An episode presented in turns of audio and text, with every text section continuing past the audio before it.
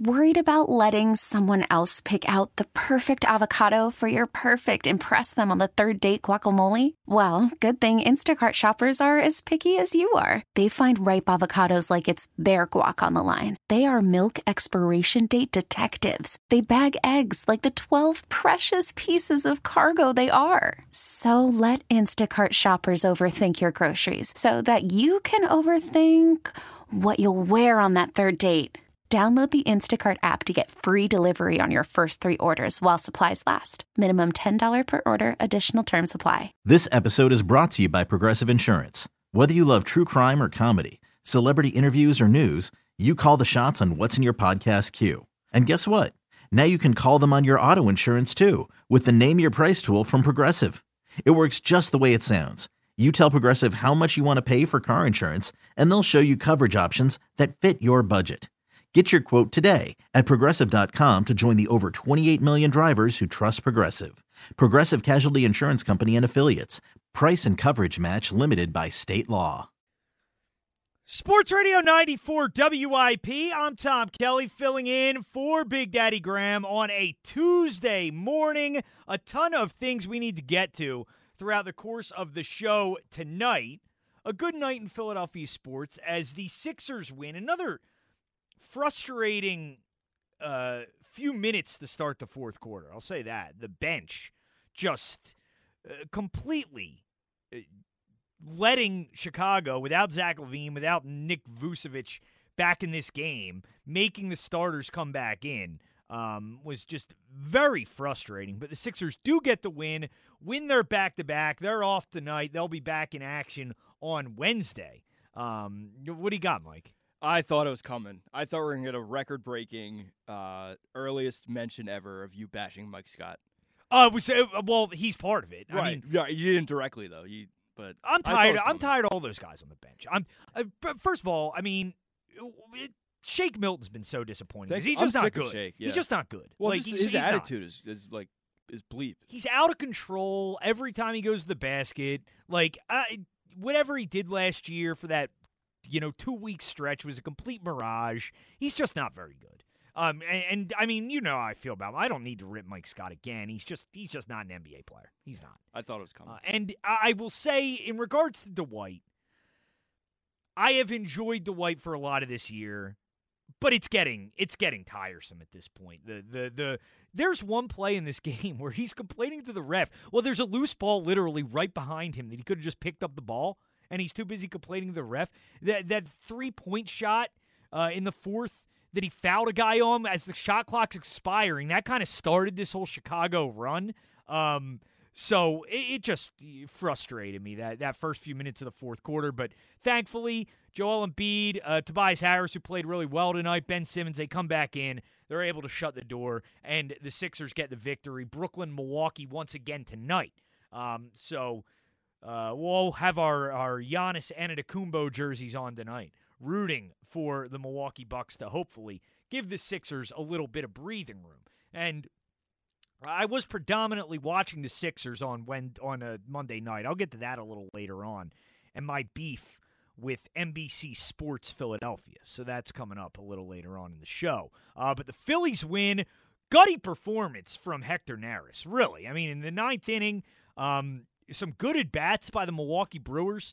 Really, you know, keeping that game alive. But to Hector's credit, he hung in there. Forty pitches for Hector in the ninth, but gets it done. Gets the save in a game the Phillies really needed to win. Uh, we'll get to that a little later on. Now praise uh, Joe Girardi for what he did. I mean, it's good. I mean, when is Hector going to be available to pitch? It, tonight was Monday.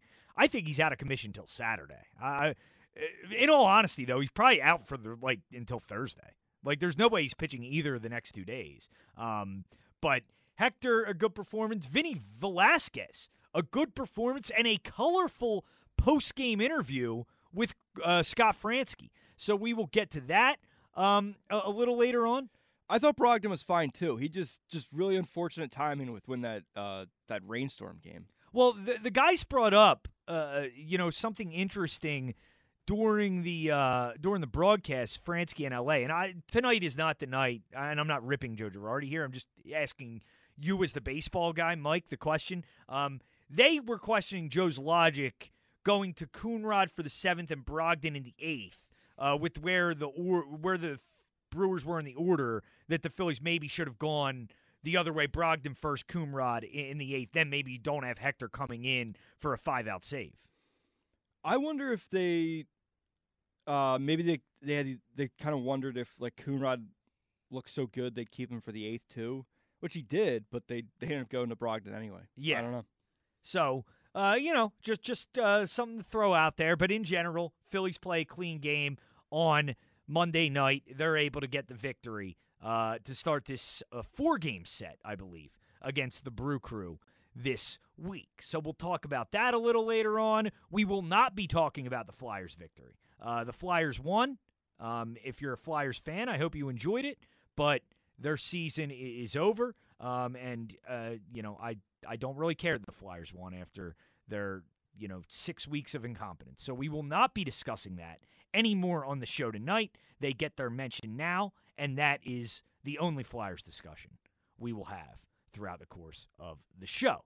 Uh, but I do want to get more into the Eagles here, as we, we didn't talk as much draft as I assumed we would last night, considering the uh, you know the the storylines and everything come out of that Phillies Mets Sunday night game. But the Eagles draft um, is complete. A draft that we had talked about a lot leading up to it, as far as one the Eagles need to knock out of the park. And on this show, I have been in the minority, and I, I would say Mike Angelina has joined me there as well um, in the minority as people who believe in Howie Roseman. And what, what, what do you got? Curious phrasing there. What do you mean? What do you mean I joined you? Well, I, I'm sorry. I didn't mean you joined. I, I just meant you You're- know. uh, you were wavering earlier. No, I stayed steady. I was never wavering. I was- I've. I've always. I we've both always been Howie. I heard you ripping him this year. Well, I mean, I I rip. I was ripping the team. How could you not rip the team in the midst of a four eleven in one year? I mean, eh, he's he's he does deserve a level of blame. I mean, you you can't argue with that, right? I didn't think Howie was the quarterback this year. No, I no, I trust. Uh, me. uh, but yeah, yeah, this I is such a. I agree, and I'm get I'm getting to all that. But um, Howie's been a person, an executive, who has been under a lot of fire, and some of it, as I see it, maybe not Mike, but I see it as some of it is deserved, some of it, but much of it, I'd say the majority of it, has been unfair. Um, have mistakes been made by Howie Roseman in the Eagles front office? Sure, they have. Of course, they have. Um, but there have been a lot of other things. There were a lot of other things that contributed to this team having the issues that they had last year. Number one, is Mike astutely brought up already, the quarterback. And Mike in South Philly asked me last night, um, do I enjoy consistently saying, referring to Carson Wentz as the worst quarterback in the league? I have, yeah, I do enjoy doing that, and I will continue to do it. I mean, I don't know what organization withstands that kind of play by a guy who was the worst quarterback in the league last year. Um, he, I think, is the number one culprit for what happened in 2020. You know, it's context that is needed. The injuries on this team, the coaching, which I was a Doug Pederson fan. I like Doug Pederson. I didn't think Doug Pederson necessarily deserved to be fired, but I don't think he did a tremendous job last year. I don't think the offense was extremely creative. I don't think, um, you know, the changes that needed to be made were made early enough. And that played into it as well. COVID, the offseason, the lack of practice time, all of these things conspired to result in the Eagles having the type of season that they ended up having. A lot of things played in to that team struggling the way that they did. But the theme was to just blame Howie Roseman. I, actually see it very similar to what it was like. You know, we talk about Gabe Kapler a lot on this show, um, you know, for fun. We like the Gabe check ins, but, you know, Howie kind of became what Gabe was at the end of 2019, where it's just anything that goes wrong, blame Howie. You know, blame Howie Roseman for everything that goes wrong with this organization when that just really wasn't true when you look deeper into it. And you look at the real history of Howie Roseman. He has done much more, much more good than bad as an executive and as the general manager leading this franchise. And when you measure him up against other executives, he's definitely in the top half. And I would say that is mildly put. I mean, I think he's pretty clearly, when you look at his his history, I think he's pretty clearly a, a top 10 general manager when you look at the entirety of his job. Not just the drafts, as people want to focus on, but salary cap management, trades, all of these things. He has been a very successful executive over his tenure with the Philadelphia Eagles. But what he has done this offseason is objectively tremendous. Like, I don't see it any other way, and I don't know how anybody else can see it any other way if you're looking at this uh, objectively without bias playing into it. there you go. Um, uh, and you know, Dave Spadaro is one of one of, one of Howie's biggest supporters. Um, you know, from the Carson Wentz trade to the salary cap situation to the trades in the draft to the trade to the draft itself. This has been a very good offseason for the Philadelphia Eagles at a time when they needed it very badly.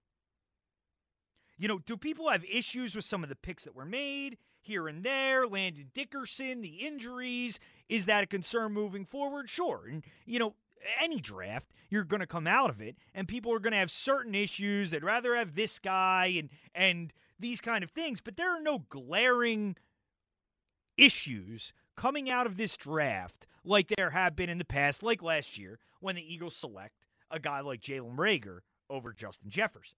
You know, that was a pick that immediately was um, criticized. The Jalen Hurts pick. Like last year was a draft that immediately people had issues with. And if you have small issues with this one, uh, that's fine. But in general, this is a draft that has garnered positive reaction.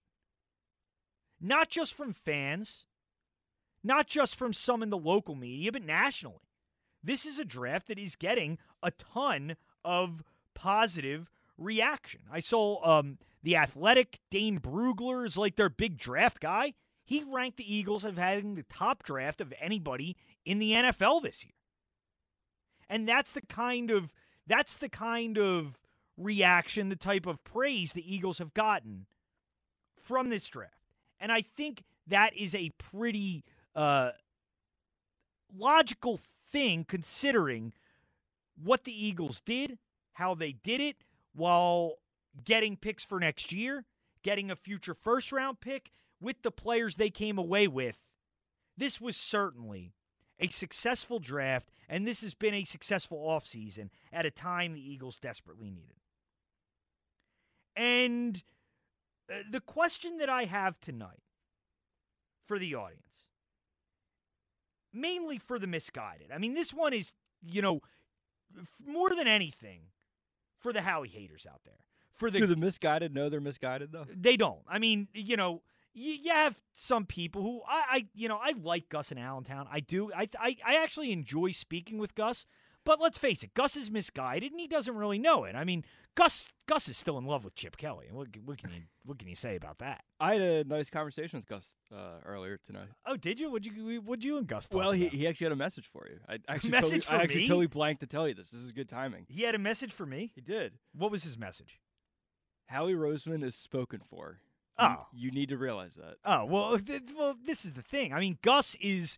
it- It's a rough. It's a rough few days for Gus. I mean, Howie is making him look like a fool, and you know it's, it wouldn't be the first time Gus has looked like a fool. I mean, Gus, you know, looks like a fool quite often, um, and you know that that's a shame. But but that's okay. Somebody's got to. Somebody has got to. Gus knows his hoops, though. Yeah, no, Gus Gus knows his hoops. He's, he he digs in on his stances a little too much, where he'll never be critical of of anything with the Sixers. But um, you know, this is for the Gusses and for the you know Mike and King of Prussia's and for the Jan Janssens out there, all of you who are misguided and have dug in on this stance that Howie Roseman is incompetent. I have a question. I really do. Has this offseason given you confidence in Howie Roseman running this team as we move forward? Because all we heard the last few months was how doomed this organization was with Howie Roseman at the helm. That as long as Jeffrey Lurie would not get rid of Howie, that he, as long as he was letting Howie call the shots in the front office, that the Eagles' situation was doomed to fail. And am I guaranteeing you that this team is going to make the playoffs this year? Am I guaranteeing you that they are going to be Super Bowl contenders in the next two years? No, of course not. You can't guarantee that. But I think it's obvious at this point that this is an organization that is moving in the right direction. When you look at the moves that they have made this offseason, when you look at the way they have set themselves up moving forward here, this is an organization that is in a very good position.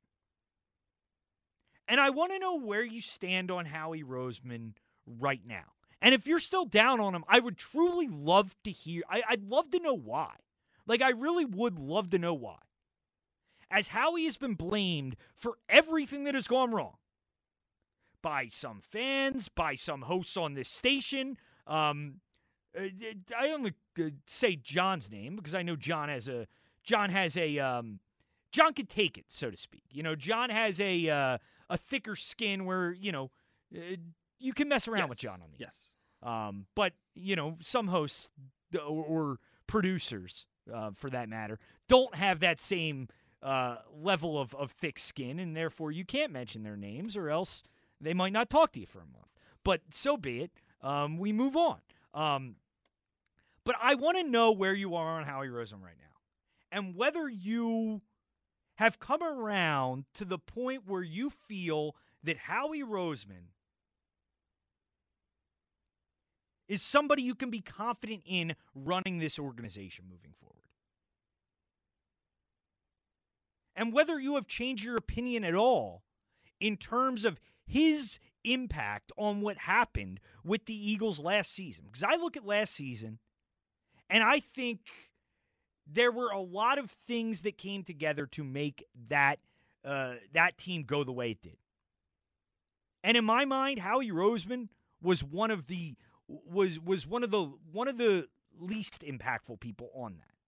When you look at Carson Wentz, you look at the coaching staff, you look at how COVID affected things, and it's not an excuse, but it does have an impact. It is context that needs to be added here.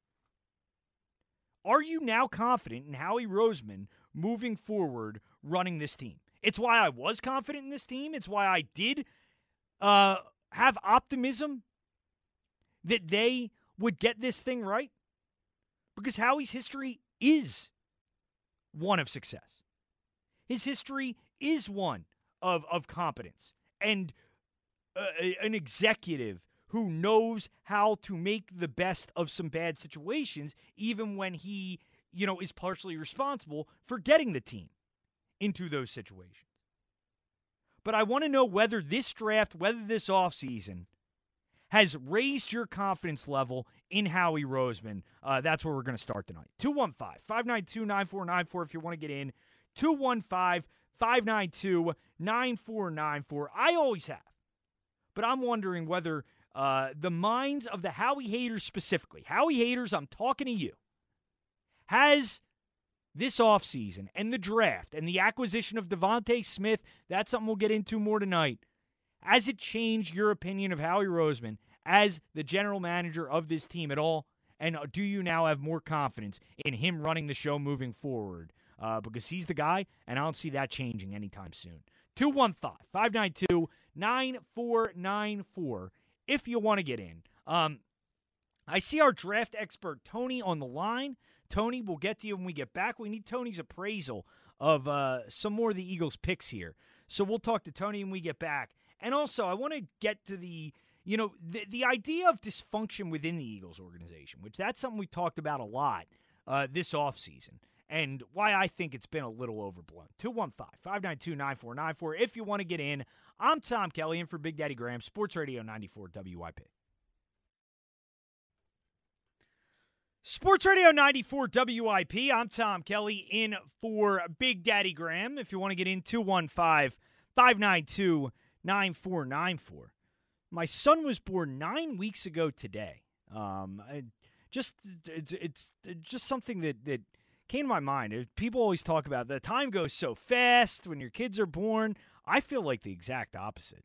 Like I feel like it's been it's been it's been a long nine weeks. Like uh, it, it's this parenting thing's pretty hard, Mike. I don't know if you. I mean, you're. I know you're not I'm a not parent. parent, yeah. Um, you know, and uh, I mean, maybe maybe you will be some point in the near future. Who knows? I don't know. I don't think so. Guess yeah, not trying to put you on the spot there or anything, but um, yeah, I like I don't I, I don't know. I don't think it it does go that fast. I mean, it's a you know it's it's tough. I don't know. Uh, just I think throwing maybe that out there. could be wrong. I think maybe they mean it for like once the kid's like 18 and they're they're like ah. I think they mean like maybe like years 10 through 18 were fast. Yeah, I mean, not to say that I'm not enjoying it. I am. And it's it's nice now because now he's starting to like smile more and interact a little bit. Like we got some good pictures of him the other day, and his uh, we got him in uh, an Eagles onesie, Nice. uh, a Kelly Green, a Kelly Green one. So that's kind of bad. I don't know. Maybe I'll shoot you a couple pictures during the break, Mike. Like, remember Harper when that you know if you're if you're pleasing me Yeah, tonight, dude, maybe I'll send you a picture when he says Middleton. I'll send you a picture of crew. of the kids. Yeah. Yeah. Um. So, uh, what's the deal with Harper? By the way, is he is this another? This is Bryce Harper's third injury this year now. I mean, I guess the face thing is kind of fluky, but Right. um, hopefully this isn't an IL stint. Is the wrist thing related to the hand? Is it from when he tried to intercept the ball I don't. from hitting his? I. You know what? That's a good kinda point. t- it kind of aligned. yeah, because he did put his hand up there. Um, At a weird that angle, I point. mean. Yeah.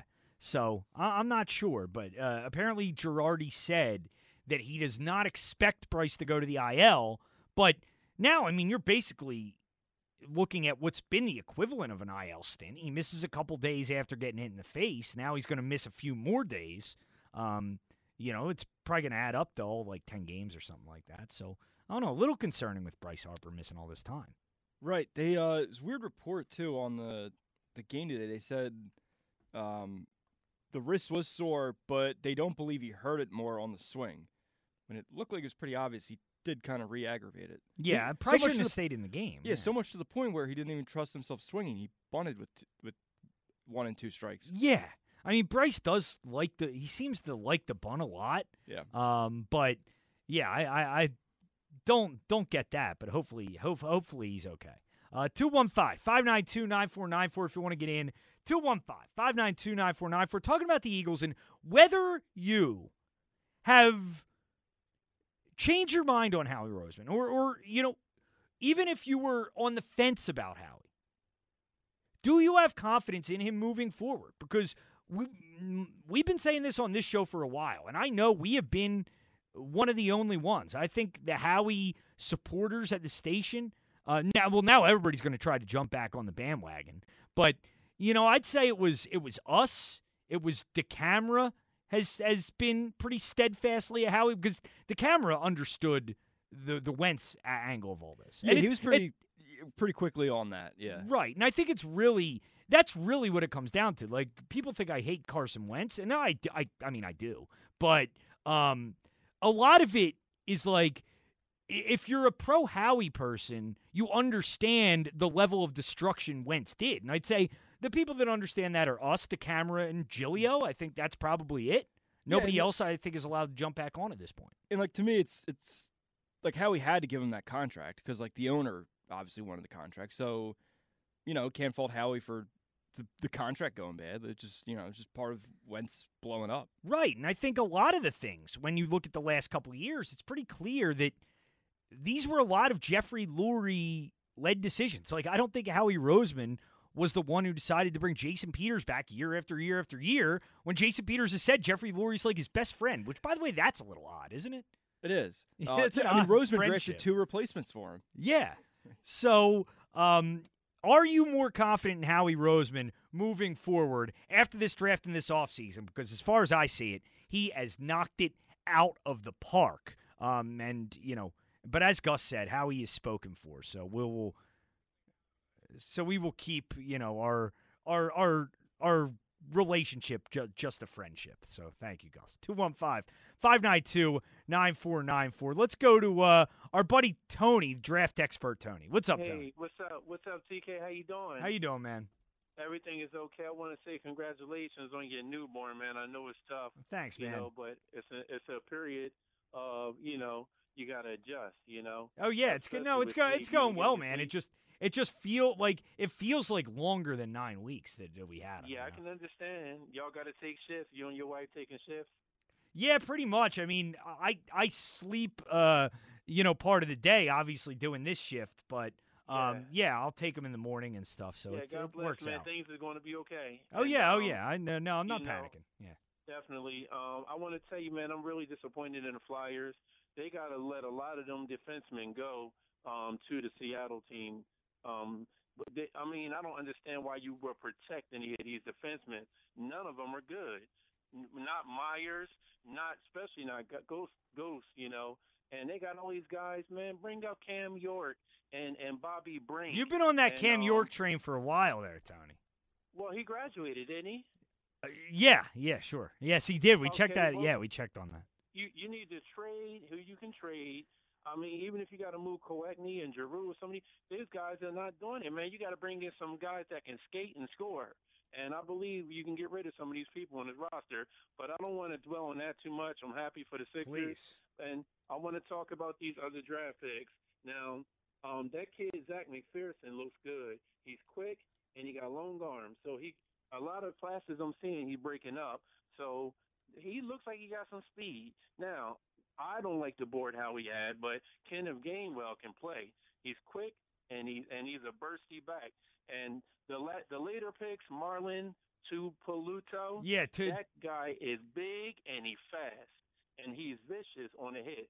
well, it okay, sounds like you like these guys, Tony. Yeah, but let me let me say this: those weren't my picks. You had a lot of people sitting there that Howie didn't pick, especially my man Paris Ford from Pittsburgh. They could have got him in the later rounds, and and they they just ignored him. This guy Tarron Jackson looks like a linebacker, but he's quick. And they, he's like an edge that they can put at defensive end. He looks like he means business. But as far as his body and weight, He's fast like a linebacker, but I guess you can line him up at end. Okay, now Jacoby Stevens, that's my man. That's my guy. Um, the reason why Yeah, you were a fan of him pre-draft. I remember. yeah, the reason why he slipped is because he sat out all year and he got fat, and and and and everybody um, turned away from him. He was supposed to be a first round pick. This guy can play um, safety or linebacker. Well, it looks like it looks like they are going to move him to linebacker, Tony. It looks like that's the Eagles' plan for him. They better because he's too he he's too big. He got to lose some weight, and then he can become a hybrid like he was at LSU. Now this guy Patrick Johnson, I'm gonna tell you, I had Milton Williams as a sleeper and Patrick Johnson as a sleeper. I didn't think they would get Tarron Jackson, but they took a chance on him. So I had two of those sleepers, and I just wanted to say some of these undrafted free agents, I'm not really feeling them. The quarterback Jamie Newman, I- mean, I'm not seeing nothing. Trevon Grimes, wide receiver out of Florida, he might make the team. Now, and this last comment is by for a defensive end out of Iowa State named JaQuan Bailey. That guy can bring it. So as far as the undrafted free agents, they're probably going to keep Newman. Why I don't know, but Jaquan Bailey and Trevon Grimes is the only two I like. Okay. Well, I appreciate it, Tony. Thanks for chiming no in. Problem. Yep, My t- pleasure. Take, it care. easy. Have a good one, man. And yeah, I mean, uh, undrafted free agents. I mean, you're taking you, you're taking lottery tickets essentially. Like, very rarely will you get a guy from that group that will immediately come in and make an impact. That's why I mean, I still think the Corey Clement thing is so just just odd. The fact that he comes in as an undrafted free agent is really good in 2017, and then the last three years, I mean, he just doesn't look like an NFL player. And um, I don't know if if he got too overconfident after having that success early on in his career, um, but Uh, you know, it, it's it's been odd the the Corey Clem- Clement NFL career. Felt like he got injuries and just never really got past them. Yeah, he got yeah he was hurt early in eighteen. Um, I don't think he even played. Did he even play in eighteen? He played 11 games in 18. He played Oh, four. did in- he? he played four in 19. Right, four and nineteen. I remember he got banged up in the Atlanta game, and then the Jets game. I think he got hurt for the rest of the season. Um, but yeah, I mean, you're with those undrafted free agents, you're basically taking lottery tickets. And if I mean, if if two of those guys make the team, um, you've done really well for yourself. You're you're basically, I think, when you sign guys like that, you're looking for guys who you want to add to the practice squad. 215 592 9494 if you want to get in. 215 592 9494. But talking about Howie Roseman, whether your confidence in Howie has increased following this offseason and this draft, which I think have been very positive developments for the Eagles in how they project moving forward. And one of the stories of this offseason, and something that I think has been overblown to a degree, has been the idea of, of dysfunction. There's this dysfunction running rampant within the Eagles organization. Um, and that's not to contradict the things that have been reported because I don't think the things that have been reported are untrue. Like the things that Jeff McLane reported, the things the guys from The Athletic reported, like I believe 100% all of this stuff. The only thing is, like, I, I kind of don't think all that stuff is all that unusual. Like, the fact that Doug Pederson is having meetings with Jeffrey Lurie Tuesdays after games, like, I don't think that's unusual for an owner to want to talk to the head coach every week. And th- the reporting is that the these meetings weren't contentious by any stretch, at least how Jeffrey Lurie saw them. Um, and I don't believe that this dysfunction is as rampant and as negative as we have perceived it to be. And I'll, go all the way back to, you know, I guess it was uh, a couple months ago when Brandon Graham and Jason Kelce are agreeing to return. And it's like, if this organization is really that lost, if Howie Roseman's really this bad, and the front office is really this awful, then why are two guys like that who could go somewhere else, be productive in the final years of their careers, why would they come back to Philadelphia and play for the Eagles willingly if things here are, are as bad as we perceive them to be? And I just don't think they would. And you could say, you know, this is where they're rooted, this is where their families are, um, you know, their financial and personal uh, kind of incentives for them to stay. And I don't think that's completely untrue, but let's face it. I mean, I don't think either of these guys would basically be playing for nothing somewhere else. They're still productive players. They'd be getting paid similar money elsewhere. And a guy like Jason Kelce, uh, he had a very appealing option. Like, I absolutely think Kansas City, you needed help on the offensive line. If Jason Kelce wanted to go there, play for Andy Reid, play with Trav- play with his brother Travis, and try to win a Super Bowl, you know, if he wanted to do that, I think that opportunity was there for him. Yet he elected to stay here with the Philadelphia Eagles.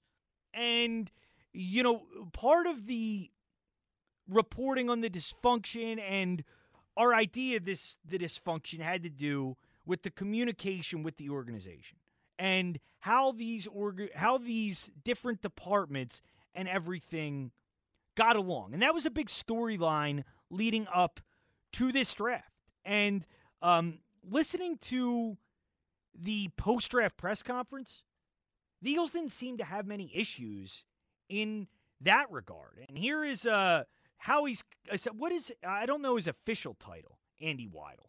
Um, he's basically Howie's right hand man, whatever Joe Douglas's former role used to be. Director of personnel. Is that it? Director of player personnel. I think that's it. Um, but here was Andy Weidl on how he felt the communication was during this year's draft process. Well, the main difference is that we're together this year and we're in the room together, and, and you can't replace that dynamic. And we all have a voice, and Howie does a great job listening to everybody. And I think that's that's the key. Is in my role too is just being a good listener. listen to scouts, listen to coaches, and, and the conversations and communications that we have daily um, are outstanding, and uh, it's key. You know, we had with this draft class here, the nine guys that we took, six of our nine picks are team captains. You know, six of the six of the nine guys were at the Senior Bowl, and uh, just the constant communication from we were in Mobile. You know, daily talking about the players down there, who was performing well, interviews, and just you got to stay on top of it. And uh, I think I think the one thing I've learned, and, and I learned this a long time ago, uh, being around Ozzie Newsome, is be a good listener. You know, be a good listener. Listen to your scouts and communicate. And uh, I think we we did an outstanding job of that. I really felt through this whole process in these last three days. And uh, you know, I believe that to be true. And one thing that Andy Weidl mentions in in there is the idea of everybody being together because you don't want to use it as an excuse because everybody was dealing with this last year and everybody was dealing with it going into the season. But I absolutely believe that the pandemic and the rules affected the Eagles more than they affected some other teams. And there's certainly criticism that goes along with that as well. Like the Eagles weren't as adaptable as some other teams were. And it was a situation that was unique. It was a situation nobody had ever dealt with. They were dealing with on the fly, and they didn't handle it as well as some other teams did, obviously. But I do think there is a benefit to being in the same room with people and being able to have those conversations. And it probably did lead to some of the kind of draft disconnect that took place last year. And when you look at the dysfunction and the well, the reported dysfunction and kind of the perceived dysfunction, because I think we have taken these stories and we have made them into bigger things than they actually are in many regards. But I don't think that a lot of the stuff that goes on with the Eagles is unusual. And the history has shown us that this is a well run organization.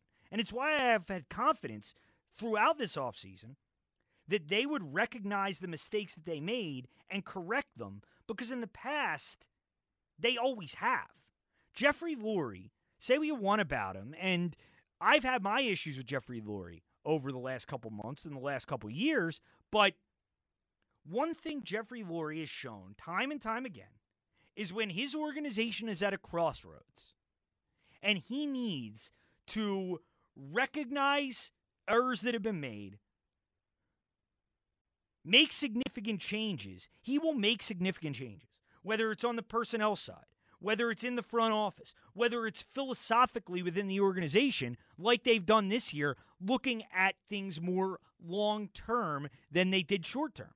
Jeffrey Lurie has always done that in the past, and it's why I had I had confidence that he would do that again. And Howie Roseman has done the same as well.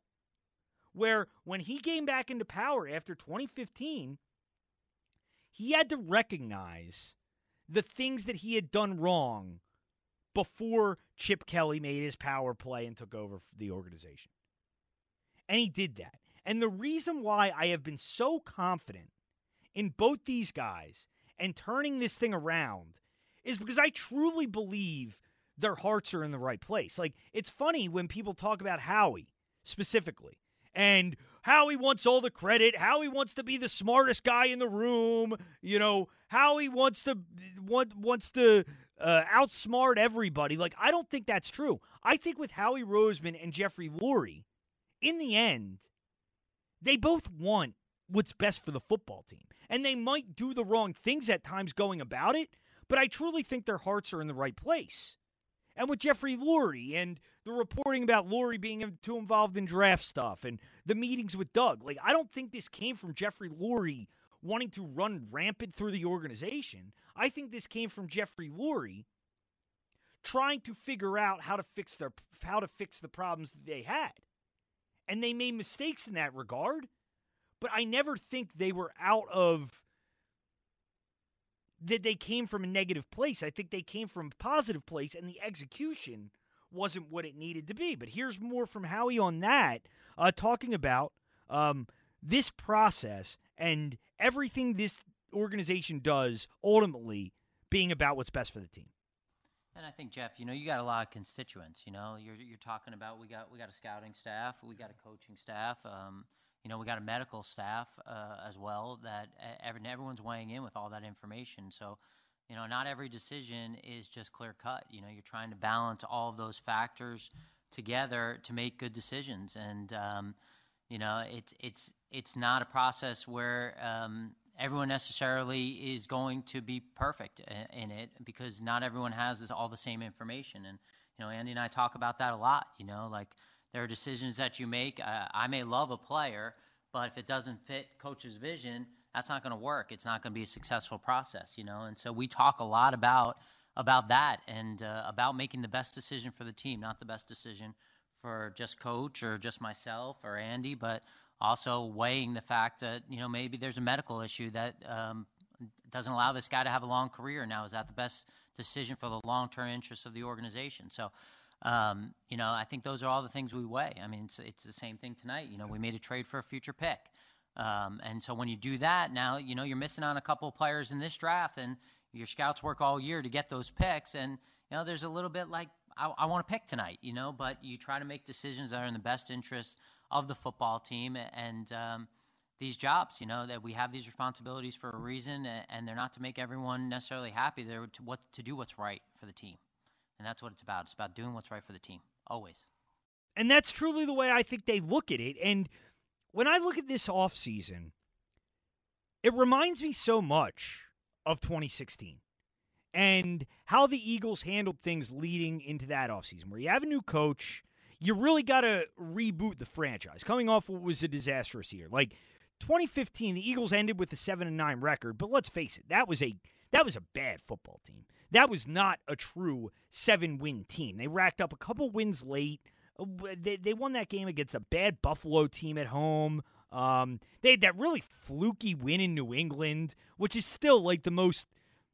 Uh, the Eagles were like, I think, like 17 point underdogs or something like that in that game. Uh, when the Eagles won that, that game in New England, um, that was like the flukiest win of all time. Like that season in 2015 was so reminiscent to 2020. And I look at this offseason being so similar to that. And I think it can yield similar results uh, in terms of the immediate the immediate turnaround. And here's Howie, uh, you know, talking about this not being approached as a rebuild. No, we're never going to call this a rebuild. You know, we want to retool. We want to get good as quickly as possible. You know, that's our goal. We've seen it happen. Uh, after Coach Reid left, uh, we we had a situation where mm, there was a lot of the same conversation, and we won 20 games the next two years. And then Coach Kelly left, and everyone was saying the same thing. It was going to take us a long time, and um, within after one year, we we were back in the playoffs and, and, competing for a championship. So, you know, I'm not promising that amount of time on either of these things, but I, I promise we're going to do everything we can as quickly as we can to get this point in the right direction and have fun again. Of course not. You can't guarantee anything that it will yield the same results as quickly as those times did. Uh, but this is an organization under Lurie and Howie that has shown the ability to turn things around, turn things around quickly. And when I see what they've done this offseason, they have all the ingredients to do that again. The draft was a similar approach 2016, where it was get back to what makes us successful. Get the guy we want in the first round. 2016, that was Wentz. 2020, DeVonta Smith. Then build through the lines. Get good value. Um, you know, create salary cap flexibility for years to come. Get draft picks where you know, this is different from 2016, but give yourself flexibility down the line. And we've seen Howie and Jeffrey do this before. And that's why I have confidence that they're going to be able to do it again. They'll get this thing turned around and they'll get it turned around quicker than um, I think a lot of people believe. 215 592 9494. But uh, wanting to know if you have more confidence in Howie Roseman following this offseason and draft um, because, I mean, they've knocked it out of the park. It's been a tremendous offseason so far, and this team is in a very good spot moving forward. So, talking about that, when we get back, though, I do have a social media gripe for you, and we will uh, talk a little Sixers as they get a big win over the Bulls in Chicago. Kind of a frustrating win, but the Sixers get it done, get one step closer to securing that ever so important top seed in the East. We'll do that coming back. I'm Tom Kelly, Sports Radio 94 WIP.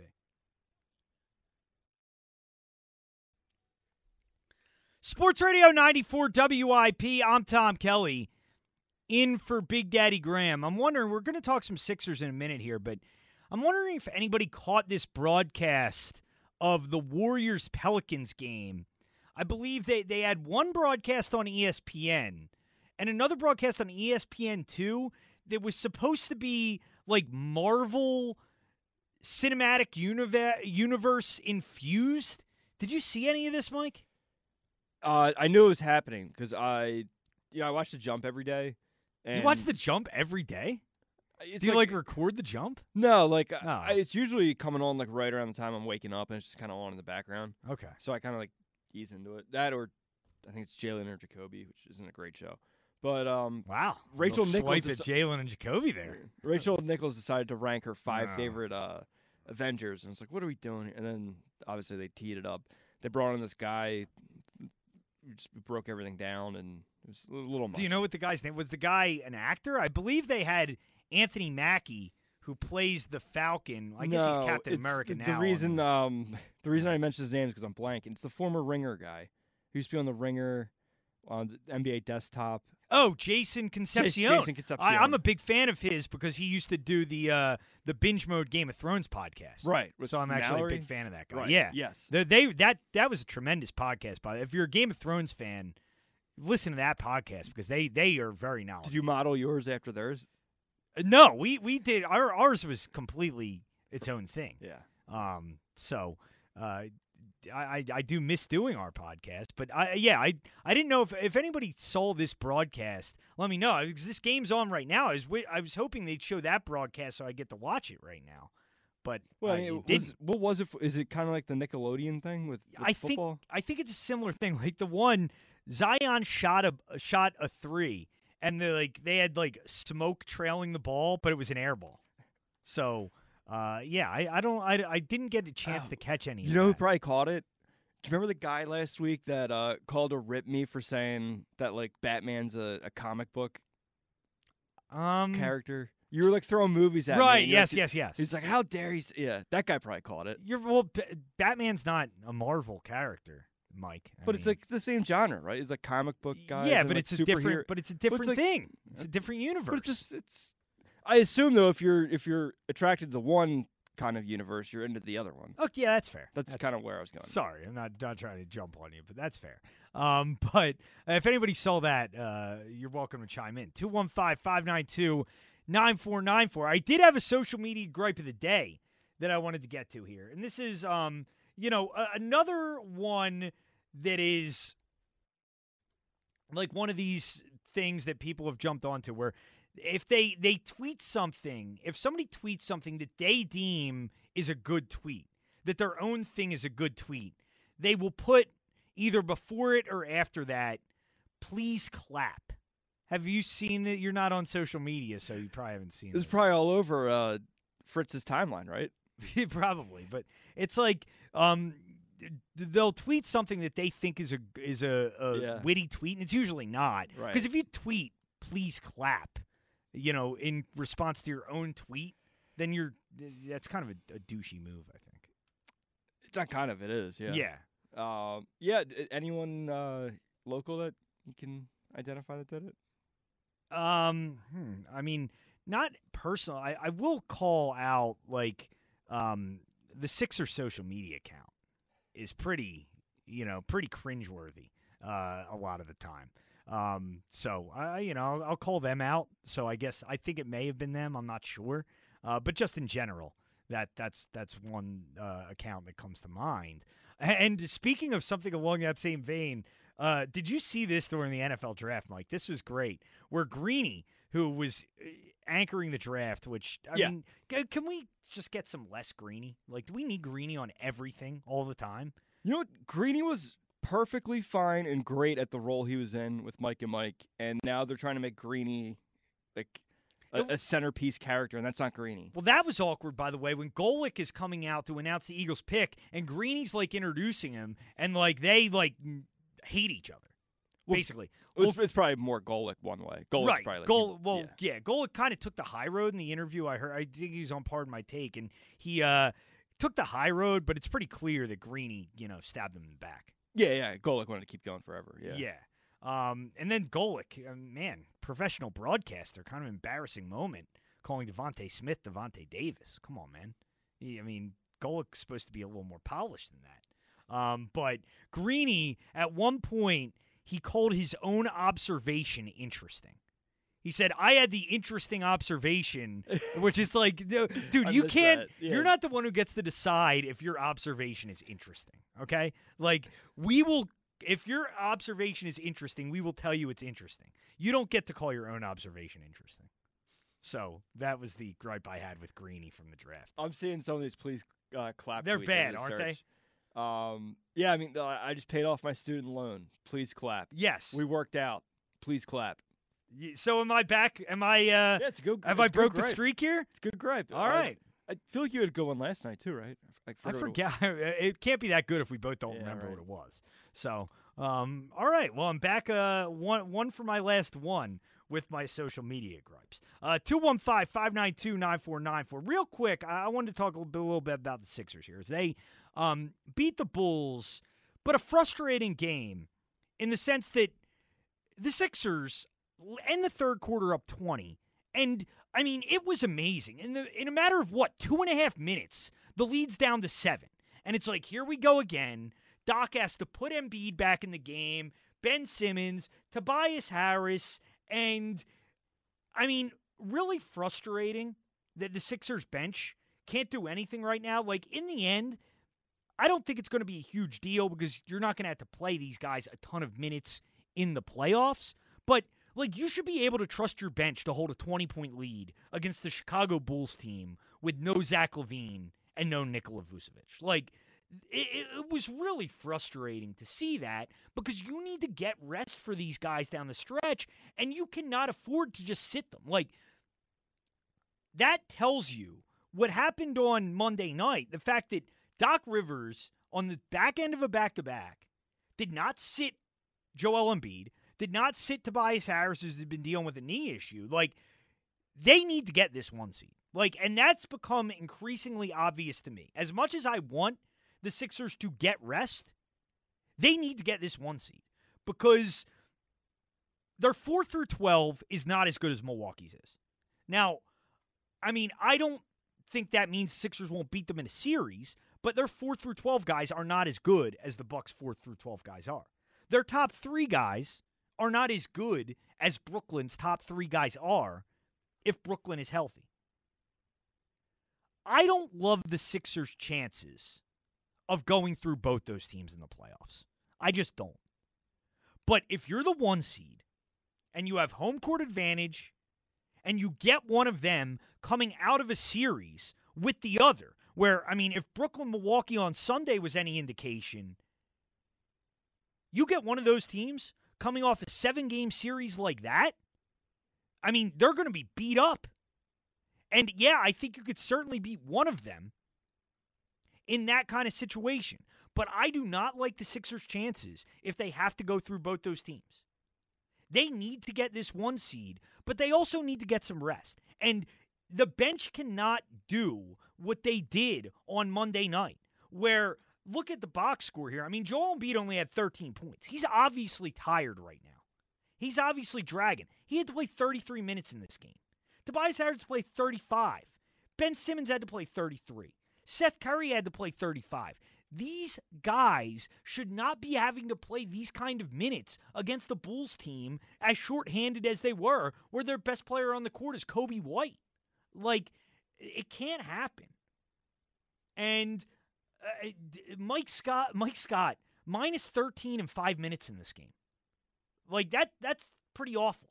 Uh, Dwight Howard, he's got to be better. Like he- he's got to be better than he was on Monday, and than he's been recently.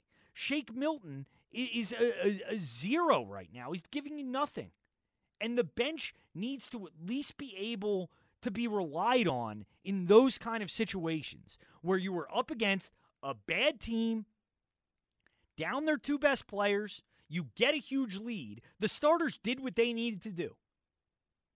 They did what they needed to do to only play, you know, 24 minutes in this game.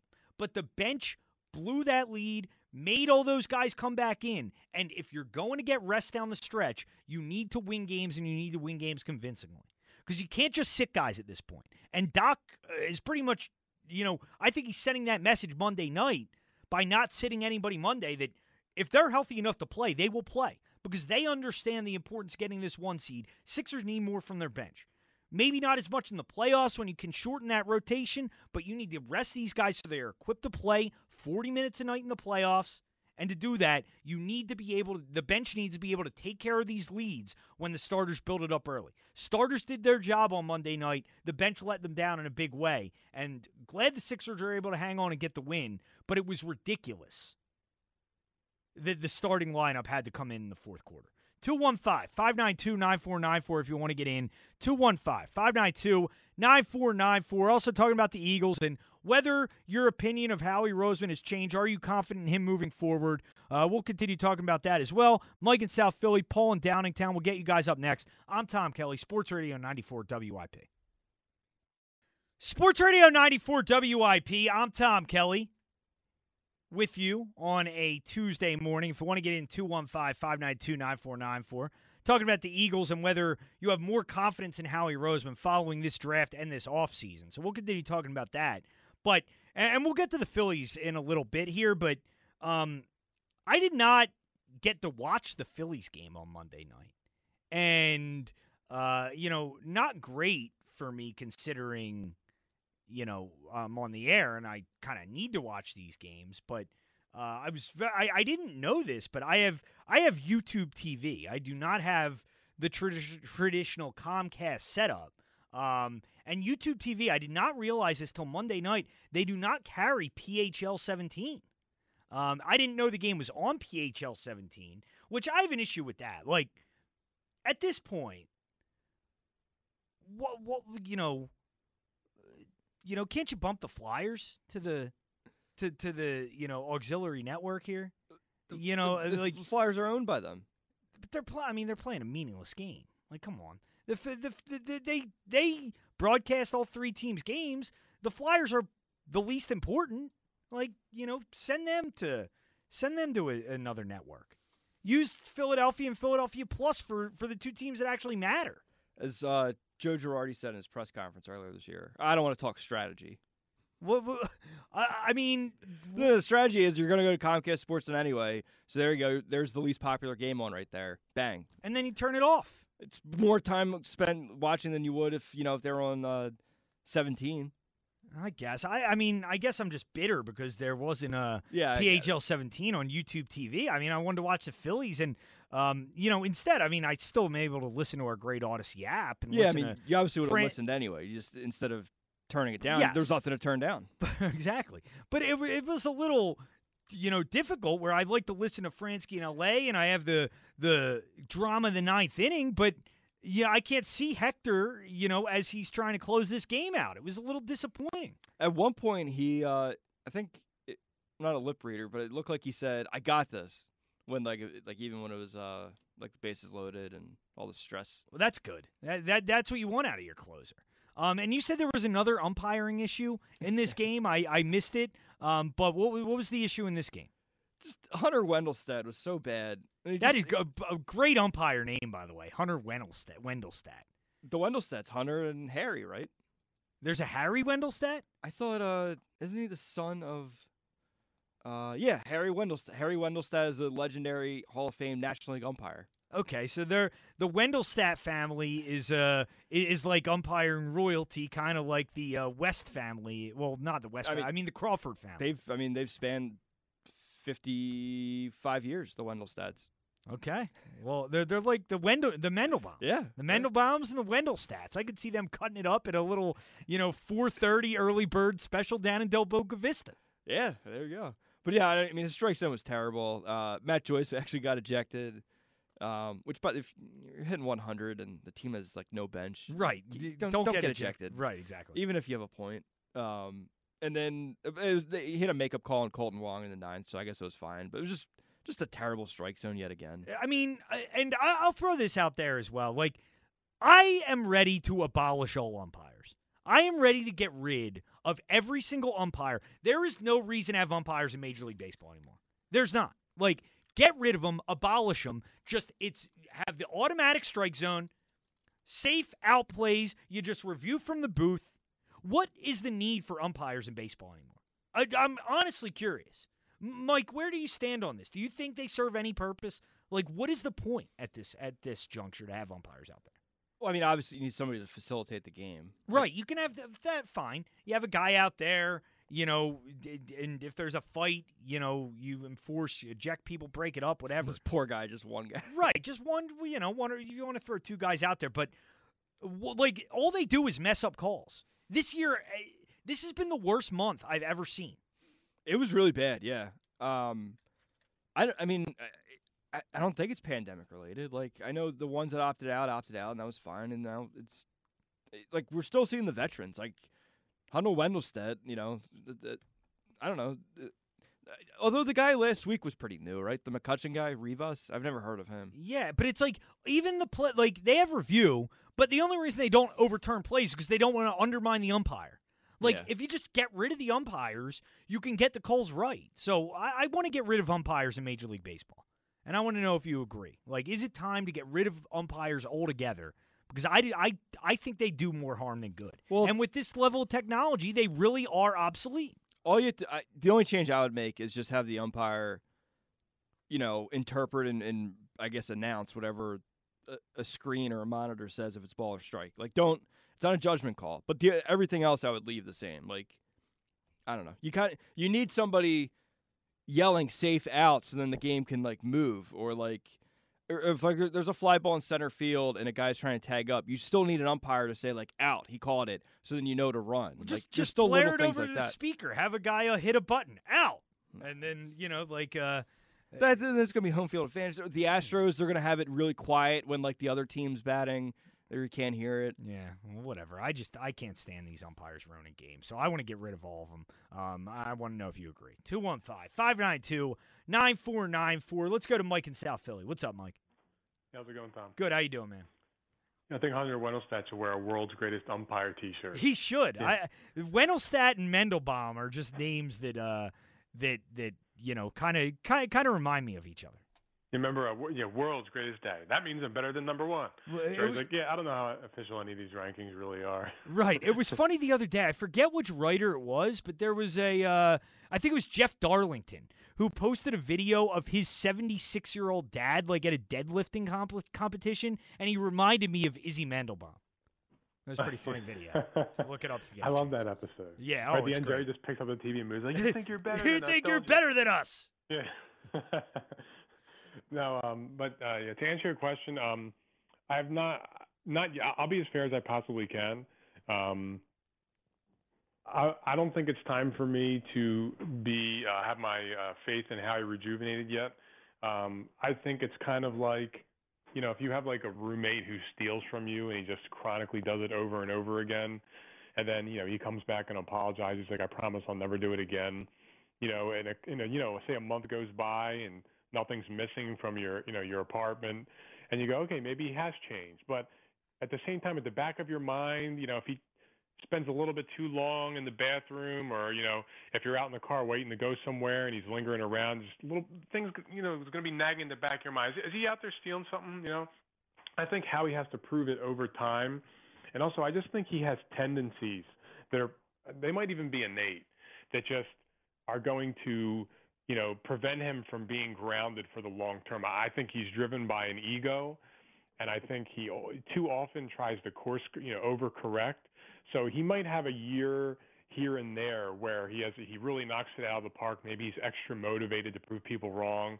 But I think over time, and this will, you know, we'll see what happens. But over time, those negative qualities are going to rise back to the surface, and uh, it's going to prevent him from kind of being grounded. I think his ego will get back you know, kind of fall off a little bit and he'll go crazy again.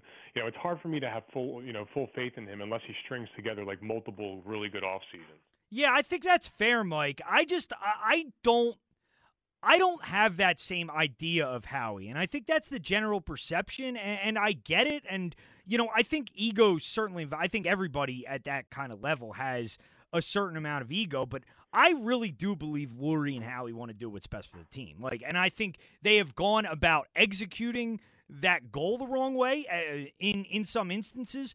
But I truly believe that that is their you know end goal and what they really have at the forefront of their minds, and it's why I do have confidence that that in the end they they will they will you know run this thing the way they need the way that it needs to be run long term.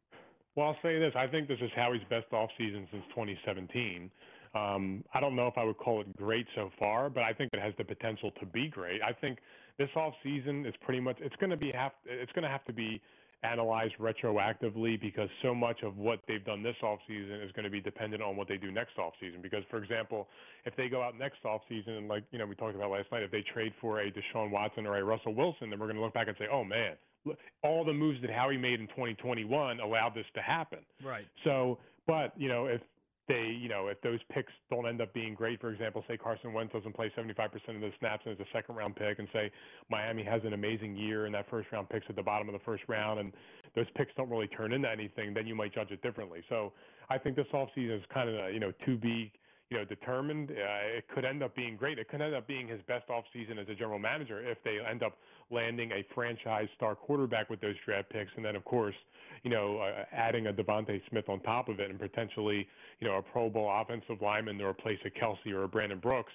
Then you could look back and say, okay, this might be his best offseason as a GM. But for now, to me, it's to be determined. Yeah, and that's the thing. Like, you can't look at it right now and uh, you know say what's going to predict what's going to happen. Like we don't know how all this is going to play out, but when I just evaluate it on the possibilities and like the amount of options that this team has compared to where they were 3 months ago because I mean remember right after the season we're talking about salary cap hell, not great situation in terms of draft picks they have moving forward. Um, you know, a quarterback doesn't want to be here, all of this stuff. I can only evaluate based on how things look now compared to how they look a few months ago and the future. I mean, I couldn't even uh, imagine as a Howie supporter at that time things looking as positive now when they looked as negative as they did a few months ago. Oh yeah, I mean maybe that's Howie's best gift. Maybe right. When things get worse, he has he has a roadmap to rebuild. It's just that when he's on top, he has trouble staying there. Maybe that that that'll be how his legacy when you know when when his career is finished. Maybe it's he's good at building when things hit rock bottom and he kind of gets motivated, but when he's on top, he kind of lets things cloud his judgment. I mean, who knows? I mean, you know, obviously his career, and he's still a relatively young guy. Is you know, still plenty of years left in his career, whether it's in Philly or elsewhere. I will, I will say this though. Actually, you know what? Actually, right before I said it, I kind of thought maybe it isn't fair. I'll, I'll, I'll do this. I'll, I'll, I'll tell you what I was going to say, and okay. then, and then I'll tell you why I think it might not be fair, and then you, you judge either way. I was okay. going to say that I think Howie Roseman ha- has a better 2021 than Daryl Morey has, and then part of me was like, well, then again, Daryl Morey hasn't had a chance to have his 2021 off season yet, so I don't know if that's entirely fair.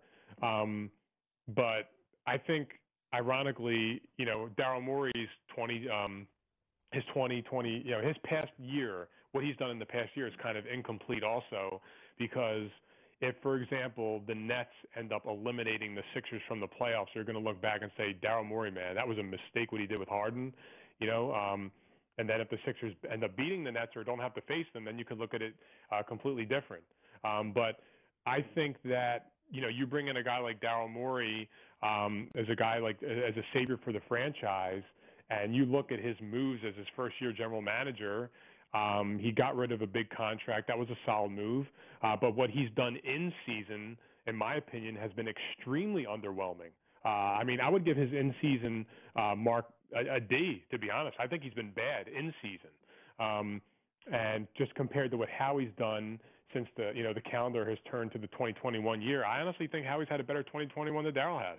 Yeah, I think Mike, that's one that, that and again, and it is funny we we talk about this, but in the end, it, it, does come down to the results. And we could look at Morey this year, and if the Sixers end up you know, going to the finals or winning it all, it's going to be looked at as Daryl Morey had a great offseason. And if they end up going out in the second round to, especially if it ends up being Brooklyn or they go out to Milwaukee, um, then it's going to be looked at as Daryl Morey didn't do enough. And you're exactly right. It's going to all end and end up hinging on how the team does in the postseason, and that's ultimately how we're going to view the Eagles too. Is you know how does this all pan out? We can look at it right now and say it looks good, but you're right. If if they end up not having the success on the field, nobody's going to care.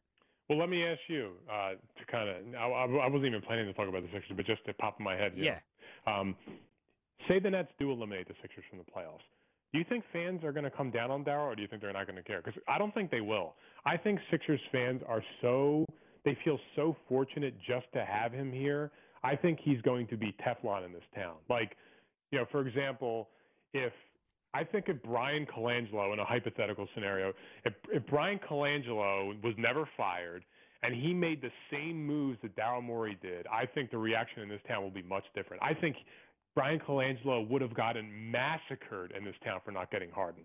But I think because of what the city went through with Colangelo and then Elton Brand and how the franchise was in such turmoil, I think the fan base almost feels like they're so lucky to have Daryl Morey that they don't really even have an interest in criticizing him, even if he does something that's objectively probably a mistake. And obviously, we'll find out if it ends up being a mistake. But what do you think? Do you think if, if Brooklyn el- eliminates the Sixers, that the city will come down on them, or do you think they'll give them a pass? No, I think they'll come down on them, and, and I don't know if I agree with that, Mike. With with you know the the Harden thing, like I, I don't think it was this consensus among Sixers fans that they should make this move. Like I at the time I would would have done it um, but you know, I wasn't a hundred percent about it, and you know, if if Harden doesn't end up playing in the playoffs and the Sixers end up defeating Brooklyn, that's going to look like a genius move in, in, in keeping Simmons. So.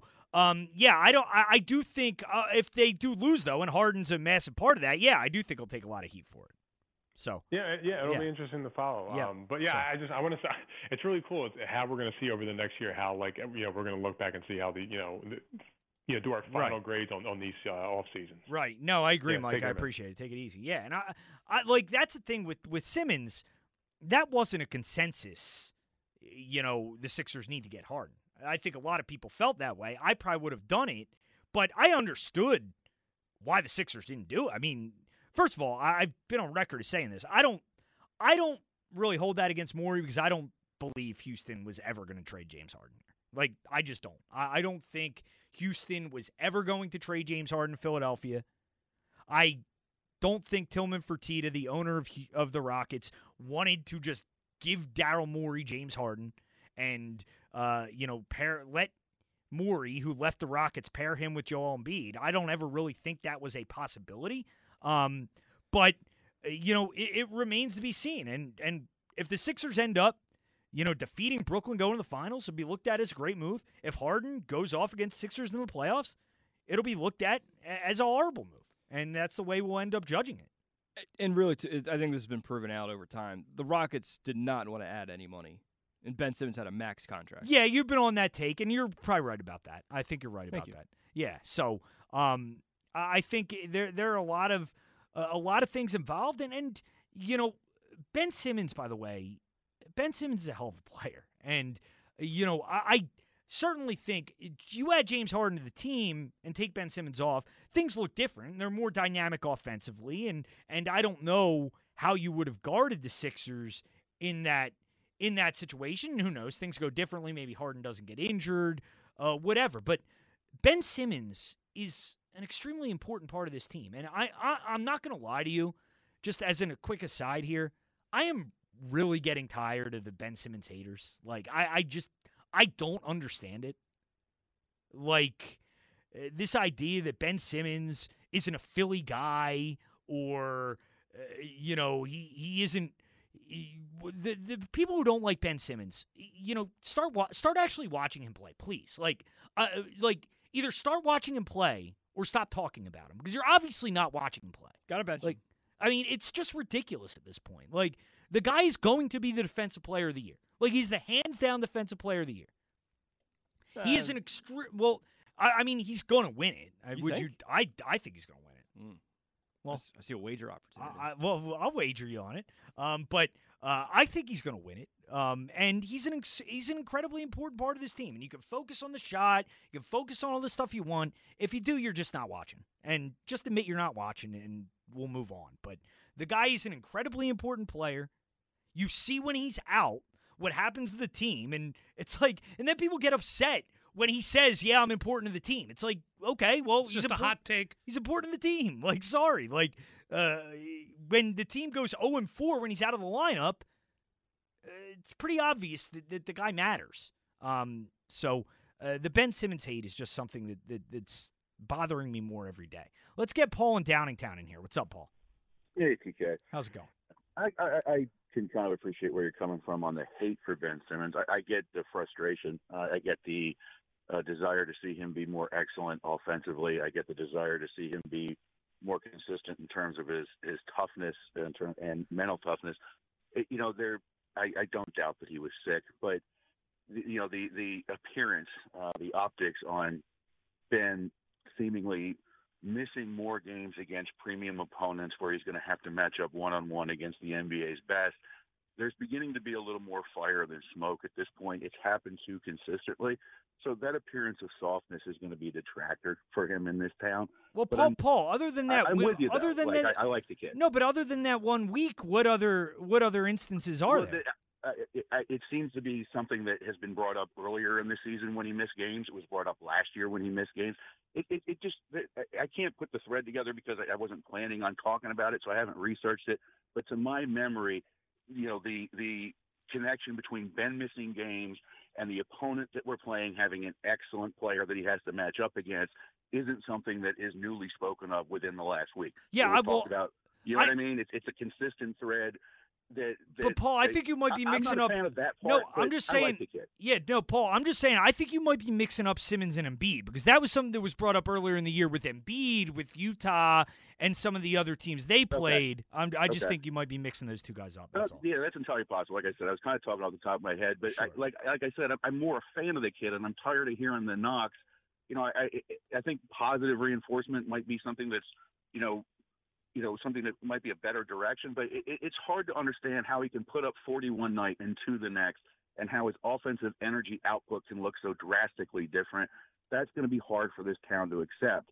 You know, if, if the effort was there every night and it was consistent and it was just one night he went two for 19 and the next night he was 17 for 19, people can accept that a lot better than the nights he just goes one for four and seems a little bit lackadaisical on the offensive end of the court. Yeah, But- no, I, I get people wanting him to shoot more. I just personally, I look at it like I'd rather have Ben Simmons embrace what he is than have him be like a Russell Westbrook type and try to be something that he isn't. I you get know, that, but if he can be a good, dominant offensive player in one game, he should be able to do that a little bit more consistently. You know what I'm saying? Yeah, I agree He should that. have that attitude of like, I'm going to take this to the rim because you can't stop me.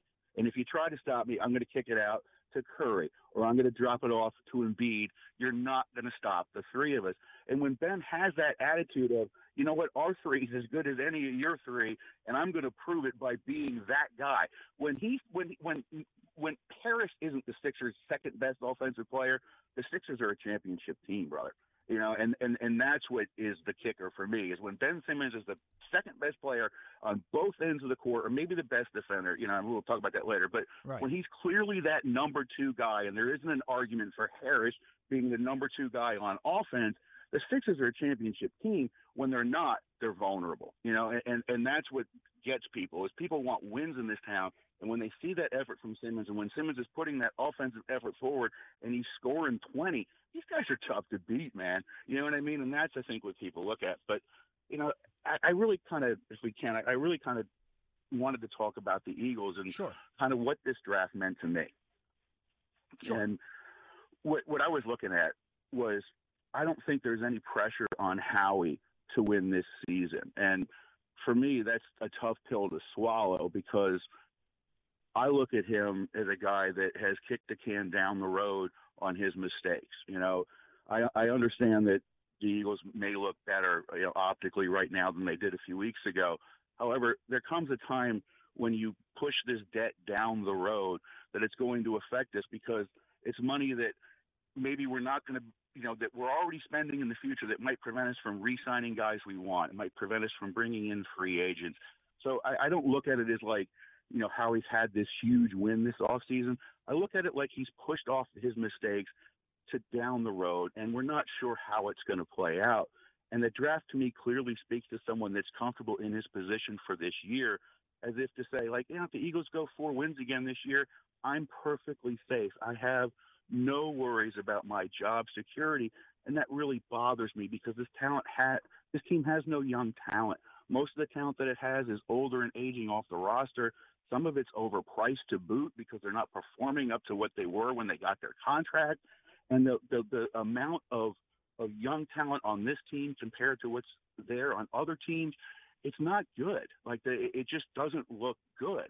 And then when you draft guys that aren't going to play this year or may not play this year, it just speaks to a level of job security that to me is it, Well- it's, it, it shouldn't be that. Well, Paul, the way I look at it, I look at it much less Howie in terms of his job security and much more in terms of what's best for the organization. Like uh, that that's exactly that but that play this but- year. But this is is exactly the the point. But. Paul, this is exactly the point. Like the Eagles' mistakes over the last couple years have been because they've been overly focused on what are we going to do this upcoming season, and that is not the right way to build your team when you are not a Super Bowl contender. And the Eagles.